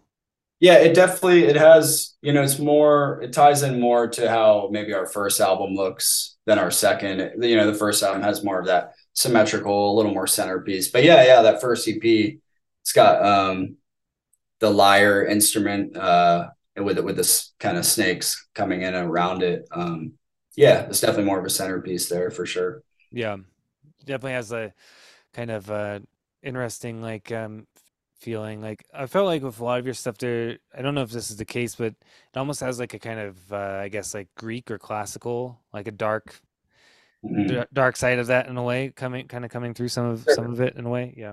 Yeah, and I think yeah, I mean it wasn't really intentional, but now that you say it, it definitely has that. Um, you know, I've always been into, you know, the the pillar look and the symmetrical, you know, something on each side to tie to tie in the the center. I, I really like symmetry in art, so um, we've kind of tried to keep that going uh, if we can to make that work. So that's probably where that comes in. Yeah, a lot of those kind of the pillars, like I mentioned, and um, like our back cover has these kind of flaming pillars on the back with a with a border around it for the song titles. Yeah, I I, I like that as well. Like particularly, uh, I've always been influenced a lot with the idea of like Gothic architecture.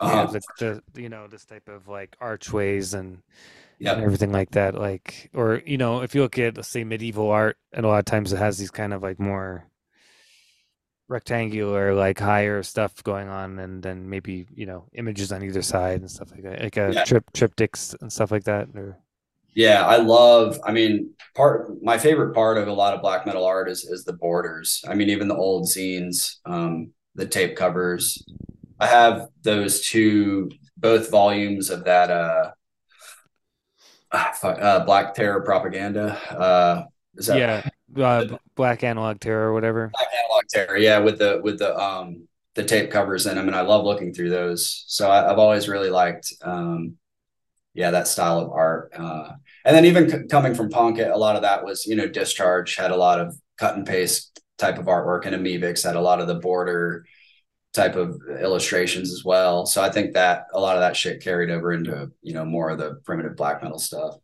Yeah, definitely the kind of cut and paste like type of yeah. um, you know, take it down and copy it type of artwork do you get with uh yeah like punk and yeah. I really yeah, I feel like that was big influence in black metal as well and just like the whole like early era metal like uh metal scene like um tape trading era like yeah I'm I'm big I love all that I, I haven't I don't have those books but I'd like to get them because like the it's something really inspiring just looking through all that kind of art, like you know. And yeah, definitely. Yeah, I mean, it even has when Cradle of Filth was you know first coming about. It has their demo tape, so it has like big bands, um, like Katatonia, I think, uh, big bands like that who were who changed so much from black metal, but it has them, you know, w- when they were doing that that tape trading scene, which is really cool.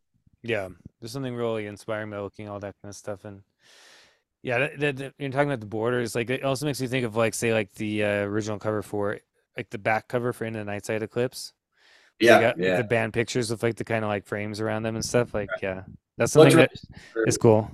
Yeah, it looks uh that looked really similar, obviously, to like the Somberlain and uh, you know, the the back cover of that, or uh uh you know, yeah, early dissection albums, uh, obviously, and you know they all had that that same that similar art to the blue the blue style art. Um, even Entombed, you know, had that blue style. Uh, it's very popular, I guess, in the early '90s. But yeah, I love all that bordering and stuff. And um, Emperor had some really great promo shots as well. You know, where they're on top of the the mountain looking over. I love those. Yeah, yeah, I, I like the those ones like um where Ihsahn's got his like uh his fucking uh, the cloak on and everything. Yeah, Yeah, such a such a great shot. the um yeah. um, The, I really like those. I like the the early shots for like Darkthrone, like when they're in that that fucking you know like under a funeral moon, like in the back of that where they're like in the in the the cemetery and everything. Yeah, I would say that's probably their. I like that cover the best out of the, out of their album, their early kind of trilogy albums. You know, Yeah, Blaze in the. Northern Sky might be my favorite earlier Darkthrone, but Under Funeral Moon is definitely a close second. Uh, but it has that more of that raw vibe, I guess, where black metal went after that, and and like Varg helped write some lyrics on that album, I think. So that was cool too. Yeah, the Under Funeral Moon is probably uh probably my favorite Darkthrone album. Just Yeah. the whole whole whole vibe of it. I think it's a pretty perfect black metal album, you know, in a lot of ways. For for the kind of more uh The primitive stuff, I guess. yeah, primitive, a little bit more uh yeah, raw, like, you know, because it's got that more early Bathory type of production and everything. Yeah. Like feels very catacomb sounding where Yeah. I really like the like the kind of real like powerful production of like um De Mysteriis Dom Sathanas. So like that's probably one of my favorite black albums of all time. Oh, for sure. Yeah. I think that drum sound and that guitar sound kind of took where black metal went in, you know, even the early 2000s with a lot of, um, you know, you talk about a lot of the uh, uh, orthodox, you know, third wave that came on Scopt and Watain, of course. I mean, uh, Casus Luciferi is almost the, the, the evil twin of, you know, De Mysteriis, I feel like that it Yeah. had of a similar vibe. Um, and the way the toms are just huge wraparound tom sound that you can you can hear go around the speakers like you're you know they they recorded it in a big church room which makes sense um, if you watch that that helvete documentary on on a lot of the early norwegian stuff they walk around in that that church room where they actually recorded it and it makes so much sense why the the drum sounded that big um, Yeah, because I think they, they had the drum set on the stage and then they had like Varg and Varg and Euronymous like in the actual like hall, right? Like facing the drums, like right and then i guess attila did it in one of the rooms but um, yeah. yeah, it's always funny. I always always like forget Varg uh played on bass on that record. But yeah, it um man, I love the early Burzum stuff too. I think it's funny. I actually I probably prefer I probably listen to more of the early Burzum stuff than Mayhem and Darkthrone. There's just something about the way he blended keys and atmosphere in, in his early records that I just love. Right, like uh This Like- is set on us and that's um and Gungvar and yeah. That's probably my favorite one. such such a good record. Um, obviously, Filosofem, um, and then Belus, uh, that kind of first post prison album, I think is phenomenal as well. Yeah, I like Belus and uh, Fallen. They're both Yeah, Very Fallen's really good. Yeah, Yeah. it's kind of like um, kind of like the second part of Belus to me a little bit, but it's a little bit darker, I think, than Belus in a way. Yeah. yeah, yeah, yeah, great records though. But yeah, man, those those early ones, I've those are definitely kind of wintry records to me for sure. Definitely, yeah. The uh, I actually liked his the re-recording that he did as well. The from I do Depths too. of Darkness. Yeah. Darkness. Yeah, that's a great that's a great little compilation. Um, I like the way his vocals came across in that one too. Yeah, it was a cool record. Yeah, it's one of those cases where I kind of got why he did it, like, because in a way, like, what he was doing is he wanted to be like, um, because really, like, the first two Burzum albums, I mean, he wrote those songs like kind of concurrently in a way and just kind of split it across those two. And so I think his idea was let's try to combine the best songs from those two albums and kind of redo it in a way, and I think that he did a good job with that actually. For sure. Yeah. Um, yeah. What uh, I was going to say something to that. Uh, yeah. I mean, it's like, like I've been listening to a lot of Gorgoroth's Under the Sign of Hell, and I, it almost took me listening to the re-recorded version to appreciate the original more because the, the production on the original is, is sort of crazy. Like the first three song or the first two songs or something, the snare is almost out of control. Yeah. Loud. um, and then it kind of gets more in the mix the farther it goes. So I could almost hear the songs more on the re-recorded version, which I like. I like the re-recorded one, but then I've been going back to the original more and realizing how fucking great that record really is. Um, because I almost, you know, I always liked Pentagram and Antichrist a lot more, but uh, man, Under the Sign of Hell is a phenomenal album. Out of that original Gorgoroth era, because I'm a big fan of the Gaahl era as well. Me too. Yeah, yeah, Um, but out of that original, you know, Under a Sign Hell is actually my favorite. yeah. I mean, I think it's because it, a good album. it, it hits really hard. Like that production is so fucking grimy Yeah. in a way, you know. I just, I there's something about it that I really like, you know. yeah, yeah, so good. Blood Bloodstains the Circle and uh, uh, what's that Invocation song? I forgot the full title, but um, I like that the devil is calling and yeah, great. It's such a good album. But yeah, I actually like the re-recorded version of that. But yeah, um, I actually never listened to the re-recorded version. it's it's obviously a lot, you know, uh, a lot cleaner and everything, but it has, you know, Pest back on vocals for it. Um, it's cool. It's worth a listen. But yeah, I mean, Ad Majorem is a, such a good Gaahl album. I love that one. yeah, And it really redefined where they went after that. I really like Incipit Satan and uh, Twilight of the of the Idols and Yeah. Ad Majorem. I like I love all three of those albums. Yeah, really good. Incipit Satan like really pushes things in a way which I really like. Where yeah, very atmospheric. Yeah. some stuff that's melodic at the same time. Then you, then you have like that that that last song, "Love Rages Wild My Heart" or whatever, which has like the singing and everything. I just I always liked how like. And I know a lot of people will make fun of it or whatever. I love that song, you know. Yeah, I, I didn't mind it. Um, it almost, yeah. Did, did you like the Gaahls Wyrd stuff that he did where he, he kind of does some clean singing in that? Yeah, I definitely like Gaahls Wyrd, and uh, Yeah. I also really like Trelldom as well. Yeah, Charlton's great. Yep. Um, they're definitely in that uh in that book, uh black metal tapes that I mentioned. At least I'm pretty sure. I know they're in um I got that that arcane archivist zine, the last one that he did, and uh there, there's like a full interview in there with him. But um yeah. So it's yeah, I mean all that stuff's great.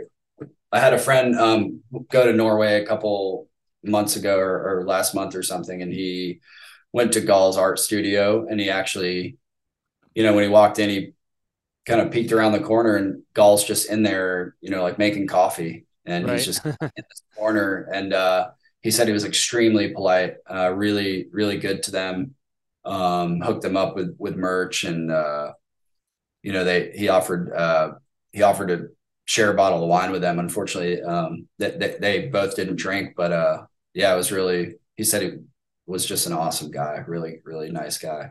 Yeah, that's what I've heard. It's it's it's funny because you know back in the early 2000s, like he was pre- people were kind of scared of Gaahl, you know what I mean? And now like they're like, oh, he's actually not. He's a nice guy, you know? Like, Yeah, well, yeah, all the lore with the whole Vice thing that came out, and then the um, you know, thing with him capturing the dude and keeping him in his house, which is, I mean, I'm pretty sure that dude wronged him, so he had to do it. yeah, exactly. Yeah, the I mean, there was there was history there, you know, like Yeah, yeah. I, I don't really know the story of that. Something I don't really even know. I mean, did he I break? I think the guy broke in. Yeah, the guy was like like think was like um Gaahl said that he used to have to deal a lot with like people like and like fucking with them basically. You know what I mean? Like Uh. because like a lot of people in the kind of I guess like uh countryside of Norway, particularly back in the nineties, were they very antagonistic towards the black metal guys, you know, like and he said they Right. used to have like people like like police outside of his house like every day like watching him and you know like um and yeah so this guy like broke in his house and then he was like well i'm gonna teach him a lesson Yeah, he, like fucking tied him up, kept him in there a couple days or something. Yeah, and it, you know, I mean, probably not the best thing to do, but uh, you know, like, Hey, broke into his house. Come on. yeah, exactly. You know, Yeah. it it is what it is. Like, um, I feel like Gaahl's the kind of guy that I feel like he's the kind of person that if you're if you're cool to him, he'll be cool to you. You know what I mean? He's probably one of those people who like if you're a fucking asshole, like you should probably be scared of him. You know what I mean? Yeah, I mean that's always the way I've perceived Danzig as well. You know, people have made you know endless jokes about him and memes about him, but everyone that I've talked to that has met him and that are that were cool to him said he was cool back. So you know, if there's going to be some dickhead like interviewer, he's going to be a, a dick to you too. You know, it's it's just kind of the way it goes. But uh, yeah. yeah, I feel like Danzig doesn't. I think Jackie was talking about that, like, because he did an interview of Danzig and he said it went great, and he was always talking about how like just got the feeling that Danzig doesn't isn't going to waste his time. You know what I mean? So if you're asking dumbass questions, he's just going to get up and not do the interview anymore. You know, like, and I can appreciate that. You know, like, yeah, yeah. I mean, I mean, That, honestly, there's tons of interviews even that I do where it's just it, it's very mundane, run of the mill questions where I'm like, did you do any research or like look into anything further than uh, where uh, where'd you get the band name? Who did your logo? Um, when did you form? Like it just I don't know. It just is. I feel like you, you could ask such better questions about about a new record, especially and. So I definitely feel them if they're asking, you know, stupid ass questions. Like I remember seeing one where they're where they the interviewer said, uh, you know, how old are you? And he just goes, old enough or something like that. yeah, And then he he like he said back to him, he's like, if I had myself here, I would ask different questions than how old are you? So, you know, you have the time allotted to do these questions. So, you know, think of something more creative than that. And and you know, he's right. yeah. I think that's that's what I think. Like, I mean, like Dan, like Danzig, like I feel like yeah, he's just not going to put up fools. You know, I mean, Yeah. if you're respectful to him, he's gonna be cool with you. I mean, like that's how it is. Like the um, yeah, I never understood that. Like it gets really tiresome too. Like uh, if- you go down like a rabbit hole, you're like, oh, I want to watch some interviews of a band or whatever, and you go on YouTube or whatever and try to, and Yeah. there's so many times where you'll get the exact same information Yeah. Yep. Because they'll they'll ask the same questions, and then some of these artists will kind of have the same answers to everything, so you just hear the same same spiel over and over again. You know what I mean? You're like, God Yeah. damn. for sure. Exactly. Yep.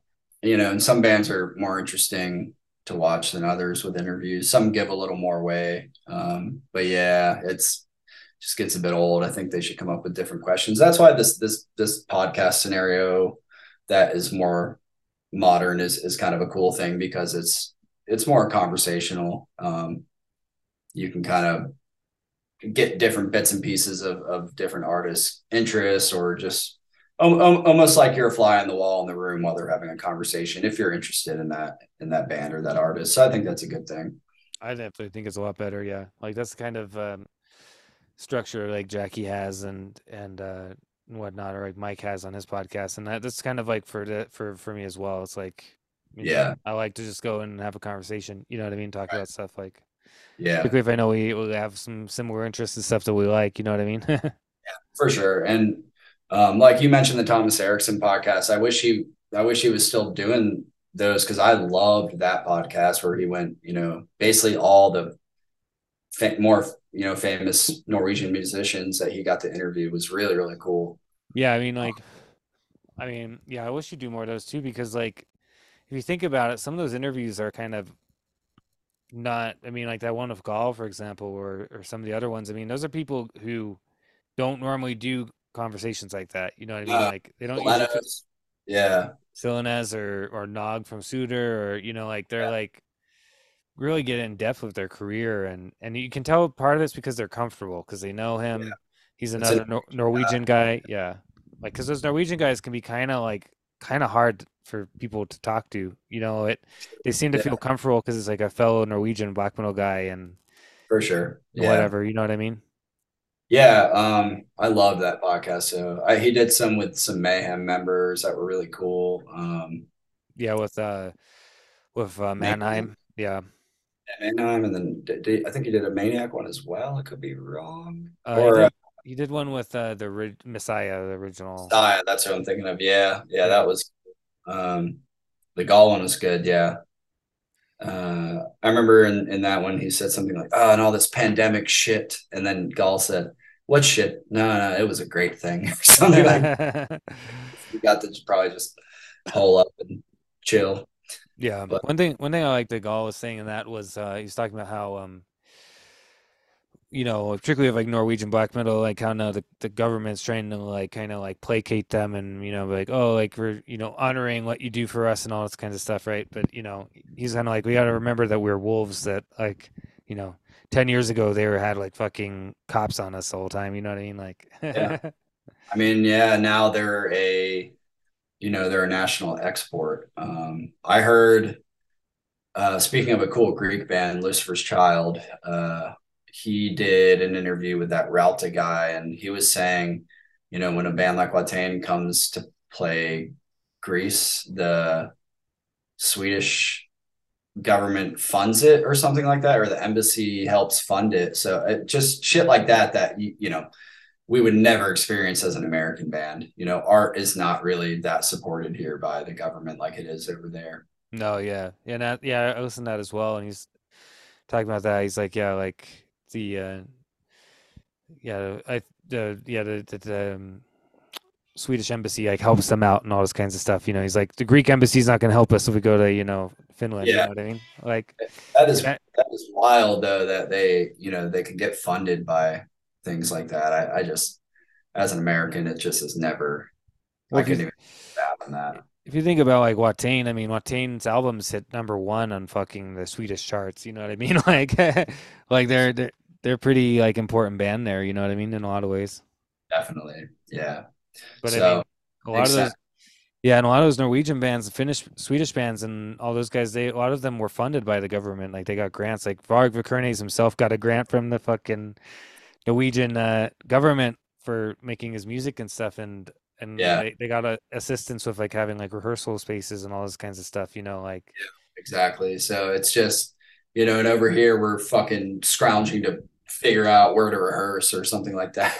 Luckily, we can do it in my house. I have a I have a basement area, but like you know, most bands I know are it's it's rough to to get to get a band going and to, and to keep it lasting. Um, you know, we're in a fortunate situation where we, you know, all, all the guys are level-headed guys and we can uh, you know, we're really goal oriented and we we treat it like it's a, a serious thing and, and a business and a um, you know, not a business to make money, but like a business in our life and and to yeah, to just keep it going that way. So it's uh if you don't have that mindset, especially the, the older you get, it's just it's not really gonna work. So um yeah, I couldn't imagine being funded to do shit like this. It's always been more of a struggle in in my eyes. yeah, that's Just one that's one thing I always have I always feel like is important to stress to maybe like European people like to think that like American bands like a lot of us are like working 50 60 hours a week and then doing the band on top of it you know what i mean like trying to like it's hard it can be really hard like you're like yeah, it drains you. yeah you're like we're not you know a lot of people in europe just have like a higher quality of life than we do here in the states you know what i mean Yeah, uh, I think um, you know, I've always said I've always said that the issue is the the US is just too big. It's just way too big to to um pander to everybody. I think it really needs to be divided in fourths or something. It's just such a big country and um you know, I don't really know what that would do, but it yeah, a lot going on here and a, and a lot to uh, account for. So yeah definitely and there's a lot of and and speaking of bands, I mean, there's just so many bands. There's there's tours every fucking month, you know, multiple tours, and um, you know, yeah, it used to be. I feel like more fans than bands, and now it's just like every fan is every fan is in a band, so it makes it hard sometimes to um, you know, stand out or uh, or at least you know get a tour going that that'll be somewhat successful. Um, touring is very difficult especially in the states. I, I can't wait to get over to Europe to see if it's any better over there, which I've heard it is. But uh, yeah, it's it's a hard thing for sure. You got to really put your ass on the line and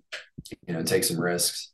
i feel like i feel like cloak would do real well in, in europe you know like your sound Yeah, like would be real uh, has has a very European feeling in a way. You know what I mean? So yeah, for sure. Yeah, we we've been told that, and um, hopefully we're going to be there next summer is the plan. So finally, uh, we'll get something worked out over there.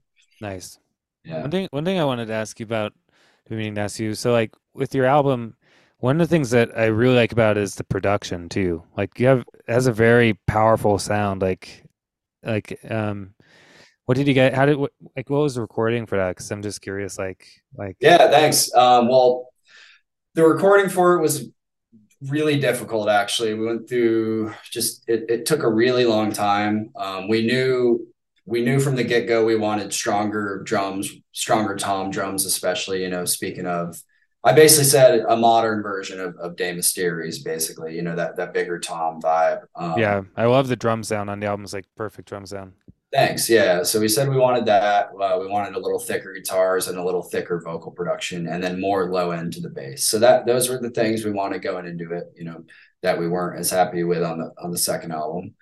Um, so it took uh, yeah, it took about six months from start to finish because there were a lot of break. There was a break to tour in between, and then just the the recording itself took fucking forever. Um, we were going to a studio that was about forty five minutes away every day, and you know it was mostly me going every day. And you know that we you know, once the drums were done, he he didn't really need to come back for a while, and same with the bass. But uh, so we did a lot of the guitar stuff that took a while and then vocals were recorded at a, at a different studio so that took a while. And then um, the mixing process was where we kind of had a hang up and we had to go back and forth a little bit uh, to get the right mix.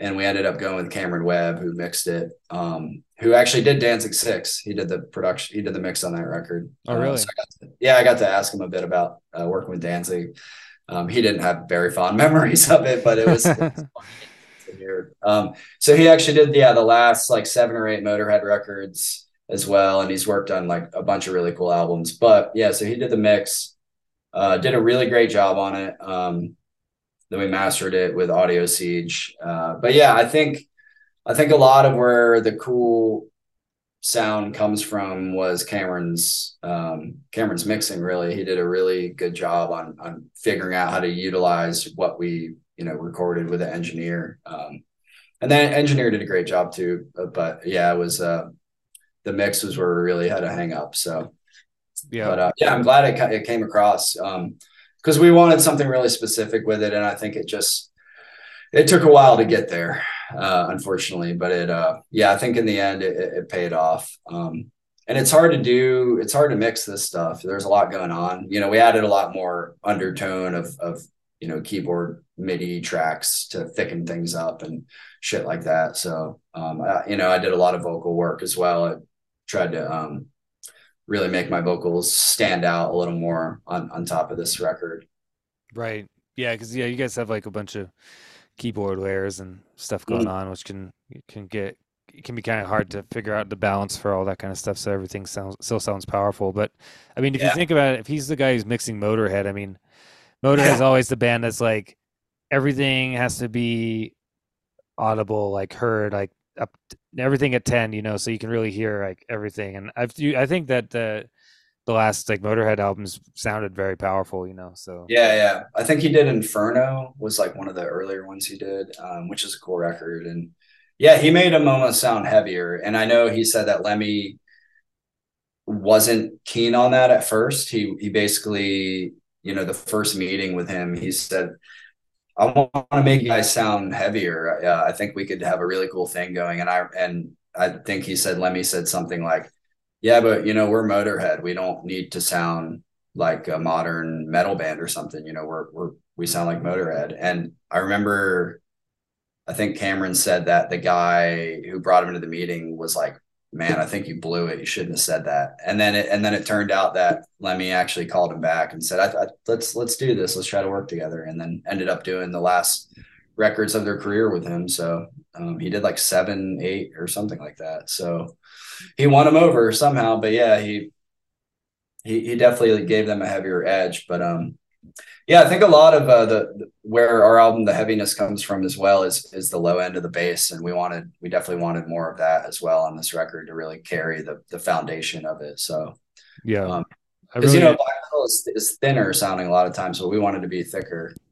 yeah. I I'm I'm really into black metal when it has that that you know, low end, like kind of uh distorted bass type of sound, like kind of like, you know, that just like thickens everything up, you know. Even like De Mysteriis has that with the bass is very audible yeah. and you know, like yeah, The bass lines of that record are great. There's great bass lines. Yeah. And you know, obviously like Watain has a lot of that where they have the real strong bass and Yeah, it's like what and you know, whatever kind of bands that I just really I like that kind of sound. I'm not I like it when you have this really, you know, thick bass sound, you know what I mean? Like for sure. Yeah, I'm not really into bands when they have like the little teeny tiny like bass sound. But even I mean, even if you think about uh under a sign of uh, under a funeral moon, that Yeah. album is basically just guitar, bass, and drums. It's just Yeah. the bass is so distorted that kind of sounds like a guitar, but I mean, Right. Yeah. Didn't they didn't they not double their guitars? Isn't it like one and one, like on each speaker? I can't remember. Yeah, I think it's um there's just one guitar and the And bass. Yeah, Yeah. right. It's just Yeah. it's, it's essentially like a band practice or something, uh, Yeah. like live band practice record. Um, yeah, I mean, so I, I really like the Behemoth Satanist record, and so I re- I really like the way the the bass stands out on that album. Um, Yeah, it's and a it great really- album.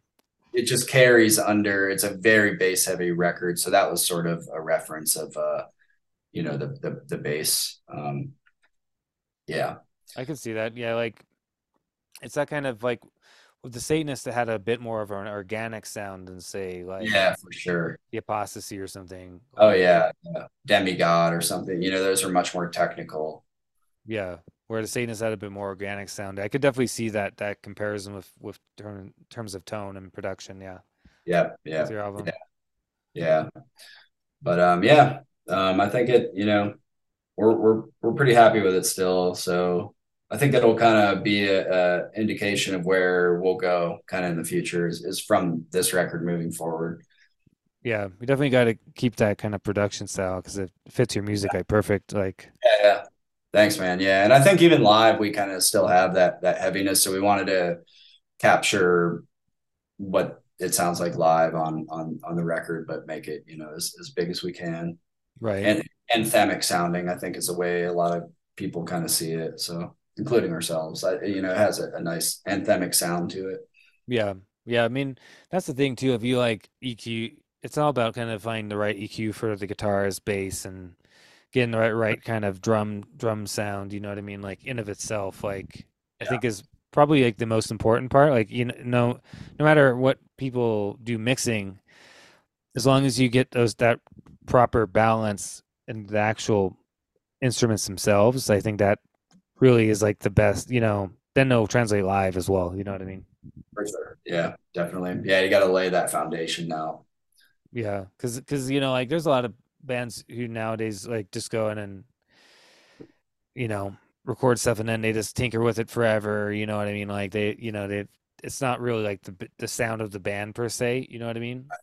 And I think organic is, like you said, the way that we wanted to portray it as well. Because we, we're very aware that we are a modern band, but we want it to still sound organic. I think there's a lot of black metal records that come out now that sound like they just plugged straight into their fucking computer and it just all sounds DI, you know, you know, direct input. It just doesn't, there's no bite to it and there's no like low end. Um, yeah, I really hate the type of production on black metal records that just sounds like so digital. Yeah, I hate that too. Yeah, Yeah. it's exactly what I'm talking about. And it they just kind of everything just sounds like just plugged directly in and Yeah. did some like drum program drum programming or or just total drum replacement. You know what I mean or whatever. I'm not Uh, into that at all. I hate a that. handful that have come out this year that are like that. And I'm just like, God damn, it's terrible production. Yeah. But the average listener doesn't really even understand or like care about that. So it's kind of annoying. But um because you know you put in so much work to make your own record sound at least a little bit organic. Um I think people can still, even if they don't know it, they can they know it. If you know what I mean. Like there's like Yeah. there's a certain thing where, you know, it feels different and it might be attractive to some people. You know, to me, it's very attractive. Like I'm into stuff that sounds um organic. You know, like this sounds like yeah, these guys, you know, either played together or it sounds like they're playing together or it has this feeling like I don't know, there's something with um just running through an actual amplifier, you know, Yeah. with like running, you know, recording the actual drums instead of, you know, doing all fucking, you know, drum Like- replacement.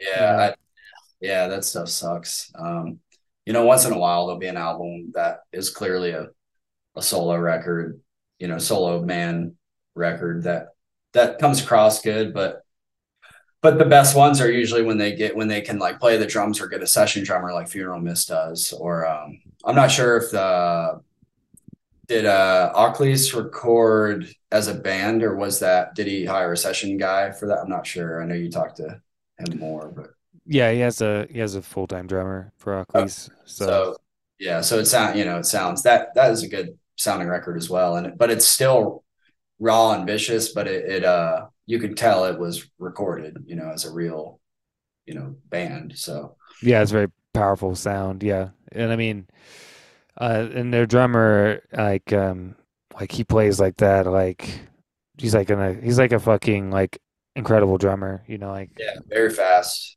Yeah, like he plays that fast, like just naturally. you know what I mean? Like, Yeah, it's it's not easy to do this blast, um, for sure. So yeah, it's uh that's an impressive record. I'm, I'm I'm stoked to see where that goes on the on the next one.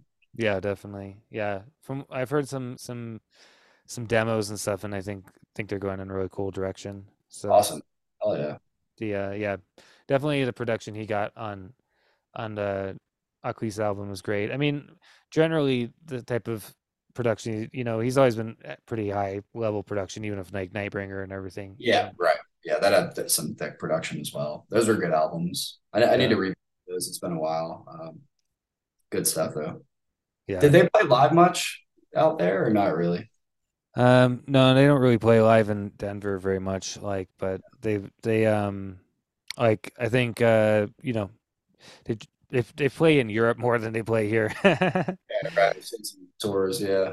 Yeah, I've I've been to some rehearsals and stuff, so like the um so I, I've never actually gotten to see them live, but I've I've been, you know, at rehearsals like and gotten to hear, you know, semi live, I guess, because you're hearing how they're playing Yeah. together, you know.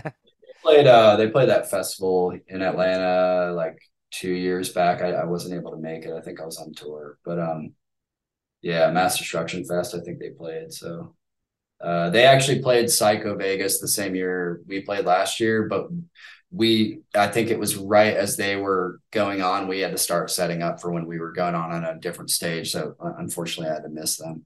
Oh, that sucks, yeah. Yeah, I would like to see it, but Yeah. fests are always a bit of a um, hectic situation. Yeah, I can imagine. I've never never played a festival, but like just from what I know about it, it sounds like pretty pretty fucking uh stressful. Yeah, it can be. It's it's pretty rushed getting on and off, and we try to have a little more stage elements, um, you know, on our stage, so we can't really set a lot of those up at festivals. Right, yeah, it kind of makes it hard to to do the Yeah. full stage setup, right? Yeah, it does. Yeah, Unless, unless, unless you're like Watain or somebody, you know.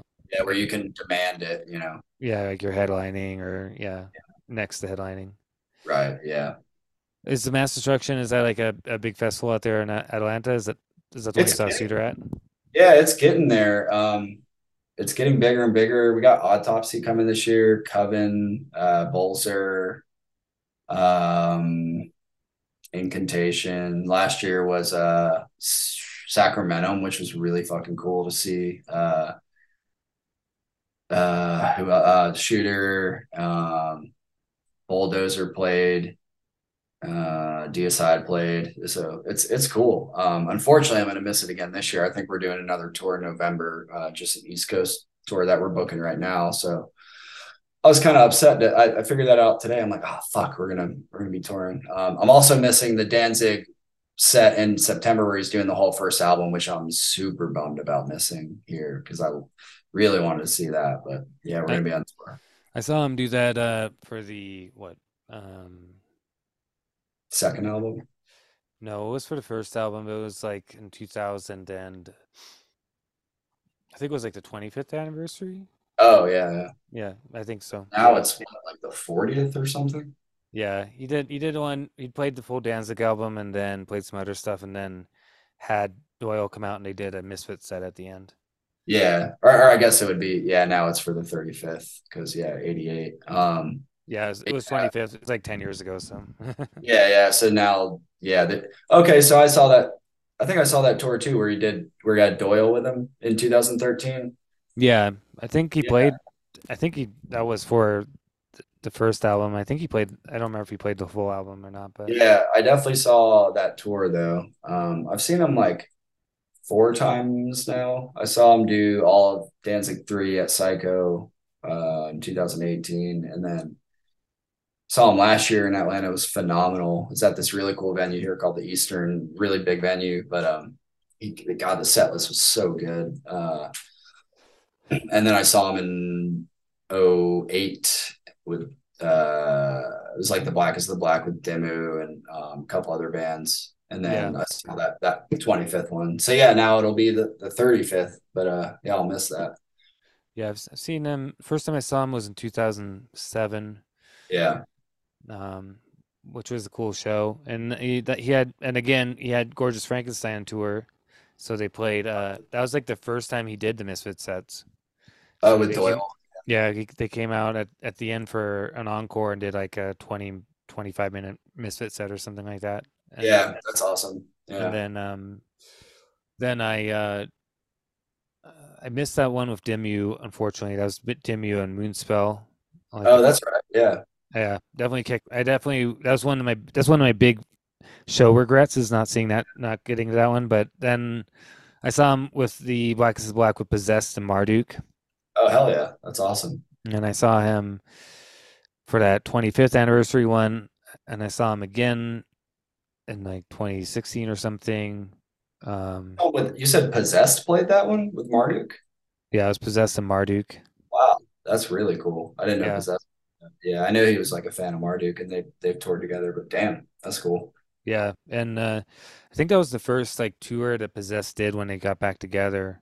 yeah yeah and it was awesome. I mean, they were, it was really great, and I'm, I'm a I think- huge, I'm a huge fan of Possessed. So Yeah, yeah. Seven Churches rules. So uh, we played a festival with them in North Carolina um, in May and got to see him then. But I wonder when you saw them, did he have the backing band that was the Sadistic Intent guys? Because I know he did for a while. it might have been because I think that was, you know, it was like 2009 or something like that. You know, Yeah. 2010. So I, I think yeah the Sadistic Intent uh, dudes were doing the um the backing band for for Possess. Wow, yeah, I- I think so. Yeah, because because that would have been, I think, right when when he got it back together. yeah, yeah. The uh, did you like the last Possessed album? I, Uh, yeah, I, I only, I think I only listened to it once. Um, but I, I remember liking it. I'll have to put it on again. It's been a while. Yeah, I liked it, and um, it's a little too long in a way. Like Yeah. all the songs are individually good, but it's maybe a little too long. But it's a great album. Uh, and I love the the roto drum sound, the roto Yeah. drums, like it Yeah. sounds takes you right back to 1980s. You know. Definitely, yeah, yeah. Those are cool sounding. Yeah, I'll have to, I'll have to jam that one again. It's been a while. Yeah, I I don't know what it's about those rototoms sound. I just I kind of Yeah. like it. I like it if you have the rototoms, but then you have like a real big heavy four tom. You know what I mean? Yeah, yeah. No, yeah, they can sound, they can sound cool. Yeah, for certain types of things, like, uh, you know, generally I like a bigger tom sound, but I think the the rototoms can sound cool for for that kind of Yeah, thra- thrashy black metal or thrashy met thrash metal or whatever. You know what I mean? for sure. And I, th- I like the toms where you can, um, you know, on a big rack kit, you can get those really long ones. I'm not actually sure what they're called, but they have more of like a higher pitch sound, so you can really hear, you know, it goes from the really high to the really low when you do a roll around them. But uh, I think, um, yeah, I think Behemoth and, and Watain have those those kind of longer ones. Um, at least I know Inferno from Behemoth does. But uh, yeah, that you can get a really cool sound like that. We we we're pretty minimal. Um, Sean's got a double bass, you know, two bass drums, just a single rack, and then he's got two floor toms. Yeah, I, I mean, you don't. The reality is, you don't need too much. I mean, Yeah, yeah. yeah. Like I generally tend, I do like that kind of sound, but for my own music, uh, a drummer just uses like Yeah. like a three tom setup or something. You know what I mean? Like a four tom and a couple. I like the double floor tom. I think that's a cool thing. Um, Yeah. I, I think- I think it'd be cool to add another rack tom, but I don't think he wants. Uh, I don't think he wants to just because he he likes the setup that he had. I think it would just be a different setup that he's normally plays on, so it might be kind of weird. But um, yeah, the double floor tom kind of makes up for it. Yeah, I always like the uh, you know like Under a Funeral Moon. Like I guess Fenriz had like a bass drum, a snare, hi hat, and then like I think like maybe one one cymbal or something, and then he had the big Yeah. fucking four tom, like the boom four tom. I love that. Just had basically no rack tom. yeah, I don't think he had any rack toms on that album. I think he just went or maybe like one rack tom or something, but he doesn't play it really. I don't think. Nah, damn, that's funny. Yeah, Yeah. yeah, it's primitive. It's yeah, it's like bring strip everything back like to such a fucking primitive like way. It can be kind of cool, but I'm always Yeah. into that kind of just kind of Tom stuff. Like it can sometimes even sound kind of cavemanish, like you know, like Von. You know, I'm a huge fan of Von's like demos and Right. Yeah, yeah. so Jordan, John, Don, you know, and just like Satanic blood stuff. Yeah, Yeah. I mean that shit is the most primitive. Um, but yeah, it's cool. I know that um they were also influenced by Samhain as well because he said they were said as much in like that the Cold is Alive book, like he was talking about that uh Samhain and Danzig as a whole was a big influence on Von actually. You can tell by I always thought by the live pictures of them, you could tell they looked almost like fucking Misfits members with the way that they they almost had a devil lock like haircut and they had like the um, they were buff guys with you know with like the chokers and the the Blood the like. Yeah they kind of looked like Misfits Samhain members so it makes sense. Um, yeah.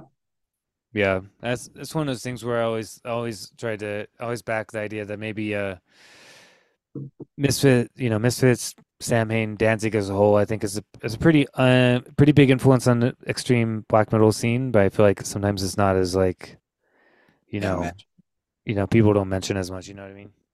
Well, yeah, I think that was what I wanted to bring up earlier when we were talking about misfits. Is I mean, to me, they're almost pseudo, you know, black metal in a, in way like prototype black metal or something like well well before the sound came because there's images of Glenn with a big pentagram, you know, written to do uh, drawn on his chest at a show, uh, like a later Misfits show, probably like '83 or something or '82, but you know, they sang super evil lyrics and and they wore essentially corpse paint. Um, Yeah. So to me, it was like prototype black metal. Yeah, I would agree. Like, Um, like particularly like say like Earth AD or you know some of the Sure. stuff. Yeah, that one in particular, like Yeah, hundred percent. I feel like hundred percent. Like I kind of include them, like um into my you know proto black metal in the same way that say uh yeah like if you're talking about like Mercyful Fate and Bathory Yeah. and all that stuff, like or even if you get a little bit more underground with like Death SS and stuff like that, you know. one hundred percent. Yeah, I think. And what's what's so cool about it is, I don't even think Glenn was really influenced by really any metal, you know, other than Sabbath and stuff like that. So he was just, if you think about how innovative he really was for the Misfits, no one was fucking doing that at all. Um, you know, no, they were in the hardcore punk scene, but no punk bands were doing the dark imagery uh, or the horror thing or or any of that. So it's just it's kind of unbelievable, like really with how original and innovative they really were. And then and then you step it up to Samhain, and it was even more innovative. Yeah. Um, impressive. Yeah, and I think that's that's yeah, and it's it's crazy too because you think about like um like did you ever read that book Please Kill Me? Like uh, Uh, so I've read bits and pieces. I never, I, I read American Hardcore. Um, not Please Kill Me though. I haven't read that one, but Please Kill Me is about the New York, you know, punk scene or whatever. Like the, I mean, it deals a lot with like the Stooges and Velvet Underground as well, leading into that. But it only pretty much deals with like the the kind of cool part of the New York hard, uh, punk scene. Like it's talking about you know like Blondie and television and stuff. But it's like they've kind of. But then they mentioned that like Jerry Only from the Misfits was like one of the only people at Sid Vicious's funeral. You know, Right. Yeah. and you're like that's the only mention of the Misfits in that whole book, even though the Misfits were pretty popular band playing in New York the whole time. You know what I mean? Yeah. Uh, so fortunately, there was more of a chapter of the Misfits in American hardcore. It's kind of worth picking up just to read their little part, but um, it was funny. I think during Earth AD, they were kind of dismantling a little bit, and uh, it, it, said things like, "Yeah, Glenn would Glenn wouldn't even come to the sessions. He would just be like asleep on the couch or something like that." But yeah, I think it was a lot of shit talk and stuff. But um, who knows what was true? But yeah, there's you know I might actually pick that back up and just read that chapter because um, it's been you know 15 years since I've read it, but yeah, it's it's bullshit how they're not included in in that stuff because they, I mean, essentially we're a New York band, you know, they're a Jersey band, but um, you know, played all, all the CBGBs and Max's Kansas City and um, all that. So yeah, it's kind of it's kind of an odd thing, like yeah, like and I I mean I think part of it was that they were kind of antagonistic to the New York scene in a way, so maybe they oh, didn't yeah. quite fit in, like and and the New yeah. York scene is antagonistic to them, and you know like I think they like shit. Yeah, they would like shit talk and stuff on stage for yeah. sure. Yeah. yeah. Especially when they went out to, um, I mean, there's a famous story of them in San Francisco where they were shit talking hard on stage and uh, throwing throwing some throwing some shade for sure towards the city and and there was just this huge brawl and like it got violent apparently like really bad and Doyle you know beat some dude's ass and yeah, it's this crazy story. And then I think when Samhain came back to tour through there, they didn't know it was Glenn. And I think the promoter freaked out when he saw that it was him. and I think he, the story is he pulled the promoter aside and like had a, he like talked to him and said, like, I, you know, I didn't want any of that to happen. It just got all out of hand. And like, you know, I felt embarrassed and stuff. That, that was what I read. But, um, yeah, there were some wild stories. I mean, just them getting arrested in the cemetery, you know, in, in New Orleans, the Misfits, you know, had that famous story as well. So it's just, yeah, they were they were hardcore. yeah, really. or like like when they got arrested in um in a fucking in oh London in London, like the London Dungeon songs based off of, yeah. Yeah, yeah. I mean, fuck, they were yeah, they weren't a joke. I mean, they were doing they were living it. So yeah, well, London Dungeon. I mean, talk about like that's a basically a metal song. Like London Dungeon or like Devil's Whorehouse. They both have this. Oh yeah, metal riffs. You know what I mean? Yeah, we we covered. We did a cover of London Dungeon with Cloak and did a seven inch with that. And uh, I actually emulated the single of that record with the eyes on the cover. Um, oh, cool. It's on our Spotify. Yeah, it's it should be under the singles on our Spotify. But yeah, it, uh, yeah, we did that cover, and then we stepped it up to do the Samhain cover on this new recording, so we'll have to release that one somehow. Then we'll probably have to do Danzig after that if we want to do the whole trilogy. yeah, you have to. If you have to pick one Danzig song to cover, what would that be? Oh, I don't even know if we could do any of them justice because you can kind of get away with doing Samhain or Misfits as a band like this, but um, I've always I've always thought End of Time was such an underrated Danzig track. That could be kind of cool because it has kind of a metal riff, like with the muting stuff. That could be cool. Yeah. Yeah. I think you pull, pulled it off. Yeah. I'm, with my uh, newer black metal thing, uh, project I'm doing right now, I, I want to do a Misfits cover on our first EP, like probably oh, like probably Blood Feast. That's one yeah, I always really liked. Yeah, we were thinking about. I remember when we did London Dungeon, it was either going to be that or Blood Feast, but that's a great song. Yeah, Earth AD is a, a special record for sure. Yeah, yeah. I mean, I, I just really liked when it kind of turned darker, you know, like, and I feel like uh you could really see the yeah. Glenn was like, "All right, I want to push this in a darker direction," and and I yeah. don't. I think in a way, Doyle and and um Jerry Only probably.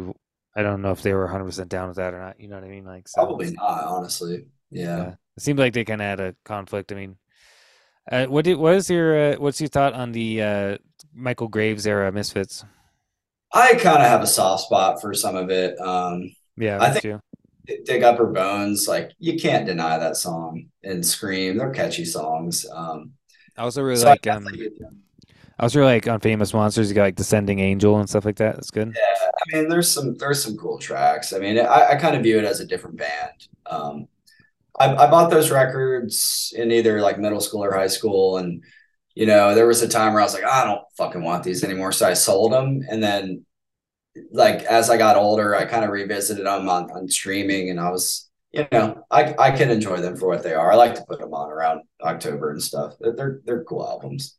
Yeah, I think even uh, Glenn Danzig had uh, Michael Graves like on uh, a show one time to come on and had him sing like some, a couple of those songs at, at one show.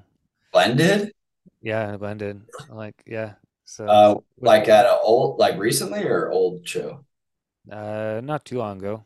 I don't. I'd, I'd have to look up and remember when it was exactly. That's crazy. Yeah. Like um, with, with at a Danzig gig or a Misfits gig? I'm not sure which one. It was like when they had Doyle. It was like Doyle and. Oh, cool! Wow, that's crazy. Yeah. So I, I'm not sure that I'd have to relook it up. That's something I had had heard. I don't know. Yeah, but that's, yeah. Crazy. But you know, like um, yeah, I think that uh, that era has some good stuff. Like you know, those two albums have some good songs on them. You know, for sure. And, yeah, yeah, the, they are what they are. You know, it's different. It's just kind of catchy, like horror rock.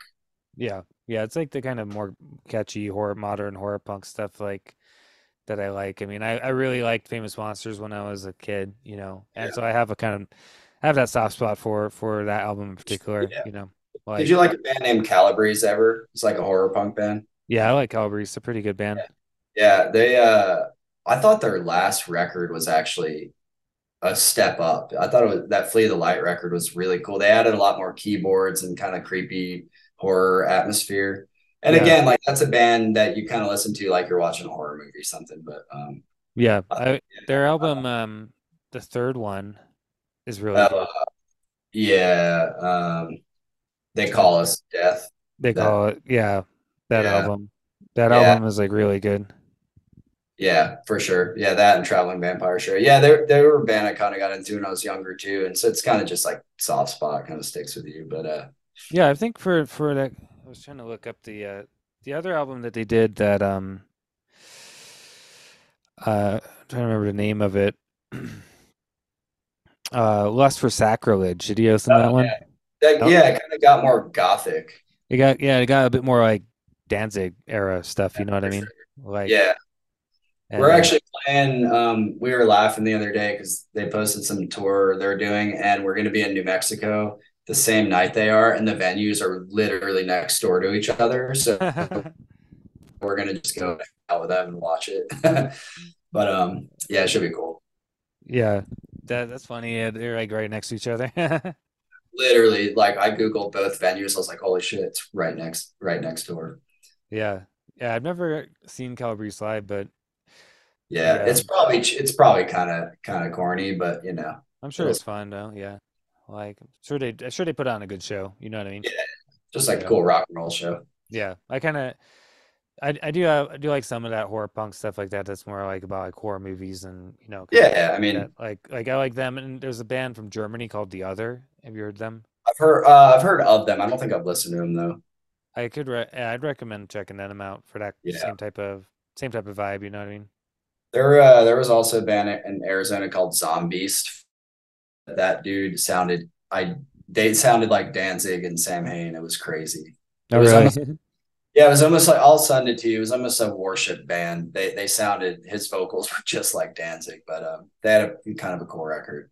Did Did you ever hear the uh, Marduk side projects, the uh, Devil's Whorehouse and the yeah uh, Devil Wolf or whatever? Like yeah, I it's been a while since I've listened to it. Though I need to I need to check those out again. It's it was pretty cool, wasn't it? Yeah, it was really cool. Yeah, yeah. Uh, particularly the yeah think think it's yeah, Devil Wolf was the other one, right? I think um was it just Morgan and some other dudes or is it uh, let me try to remember what the what was the other I'm trying to remember what the other uh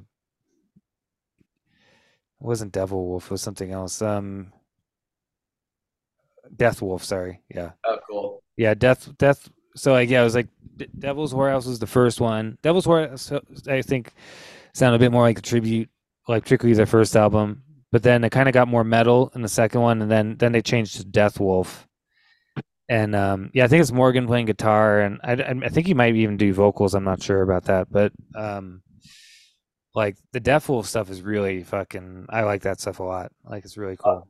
Yeah, I'll have to let me. I'm gonna. I'll add that to my uh, list here. That sounds cool though. I don't think I've listened to that. I definitely recommend the Death, particularly yeah, the Death Wolf stuff. The Devil's Whorehouse stuff. Uh, I think only I think the first album is like you can find on YouTube, but like um, Right.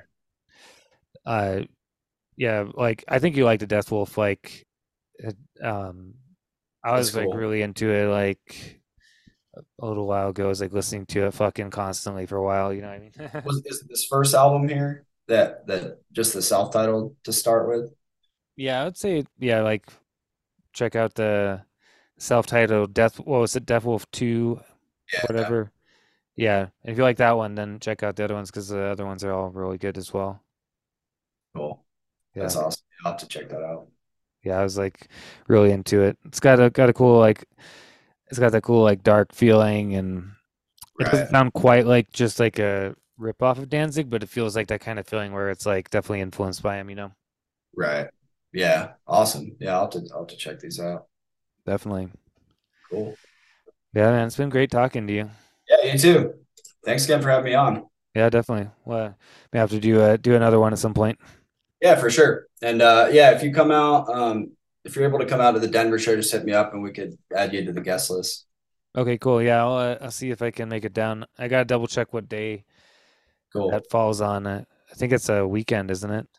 Um, the first show is the I want to say I want to say the 30th of of August. No, let's see here. The first show joining up with that tour. Yeah, it's August 30th. So I don't know what day that is, but Cool. Yeah, I'll I'll double check. I think I probably should be able to make it. I just gotta double check what day it is. cool. Uh yeah, it's a Wednesday, unfortunately. Wednesday. Wednesday should work okay. Right on. Yeah, man. Cool. Yeah, just let me know. I'll hit you up before we go there too and check and we could add you. Awesome. Yeah, I should be able to should be able to make it up there. So Right on. All right. Thanks, man. man. have a good night. Yeah, you too. Talk later. Bye.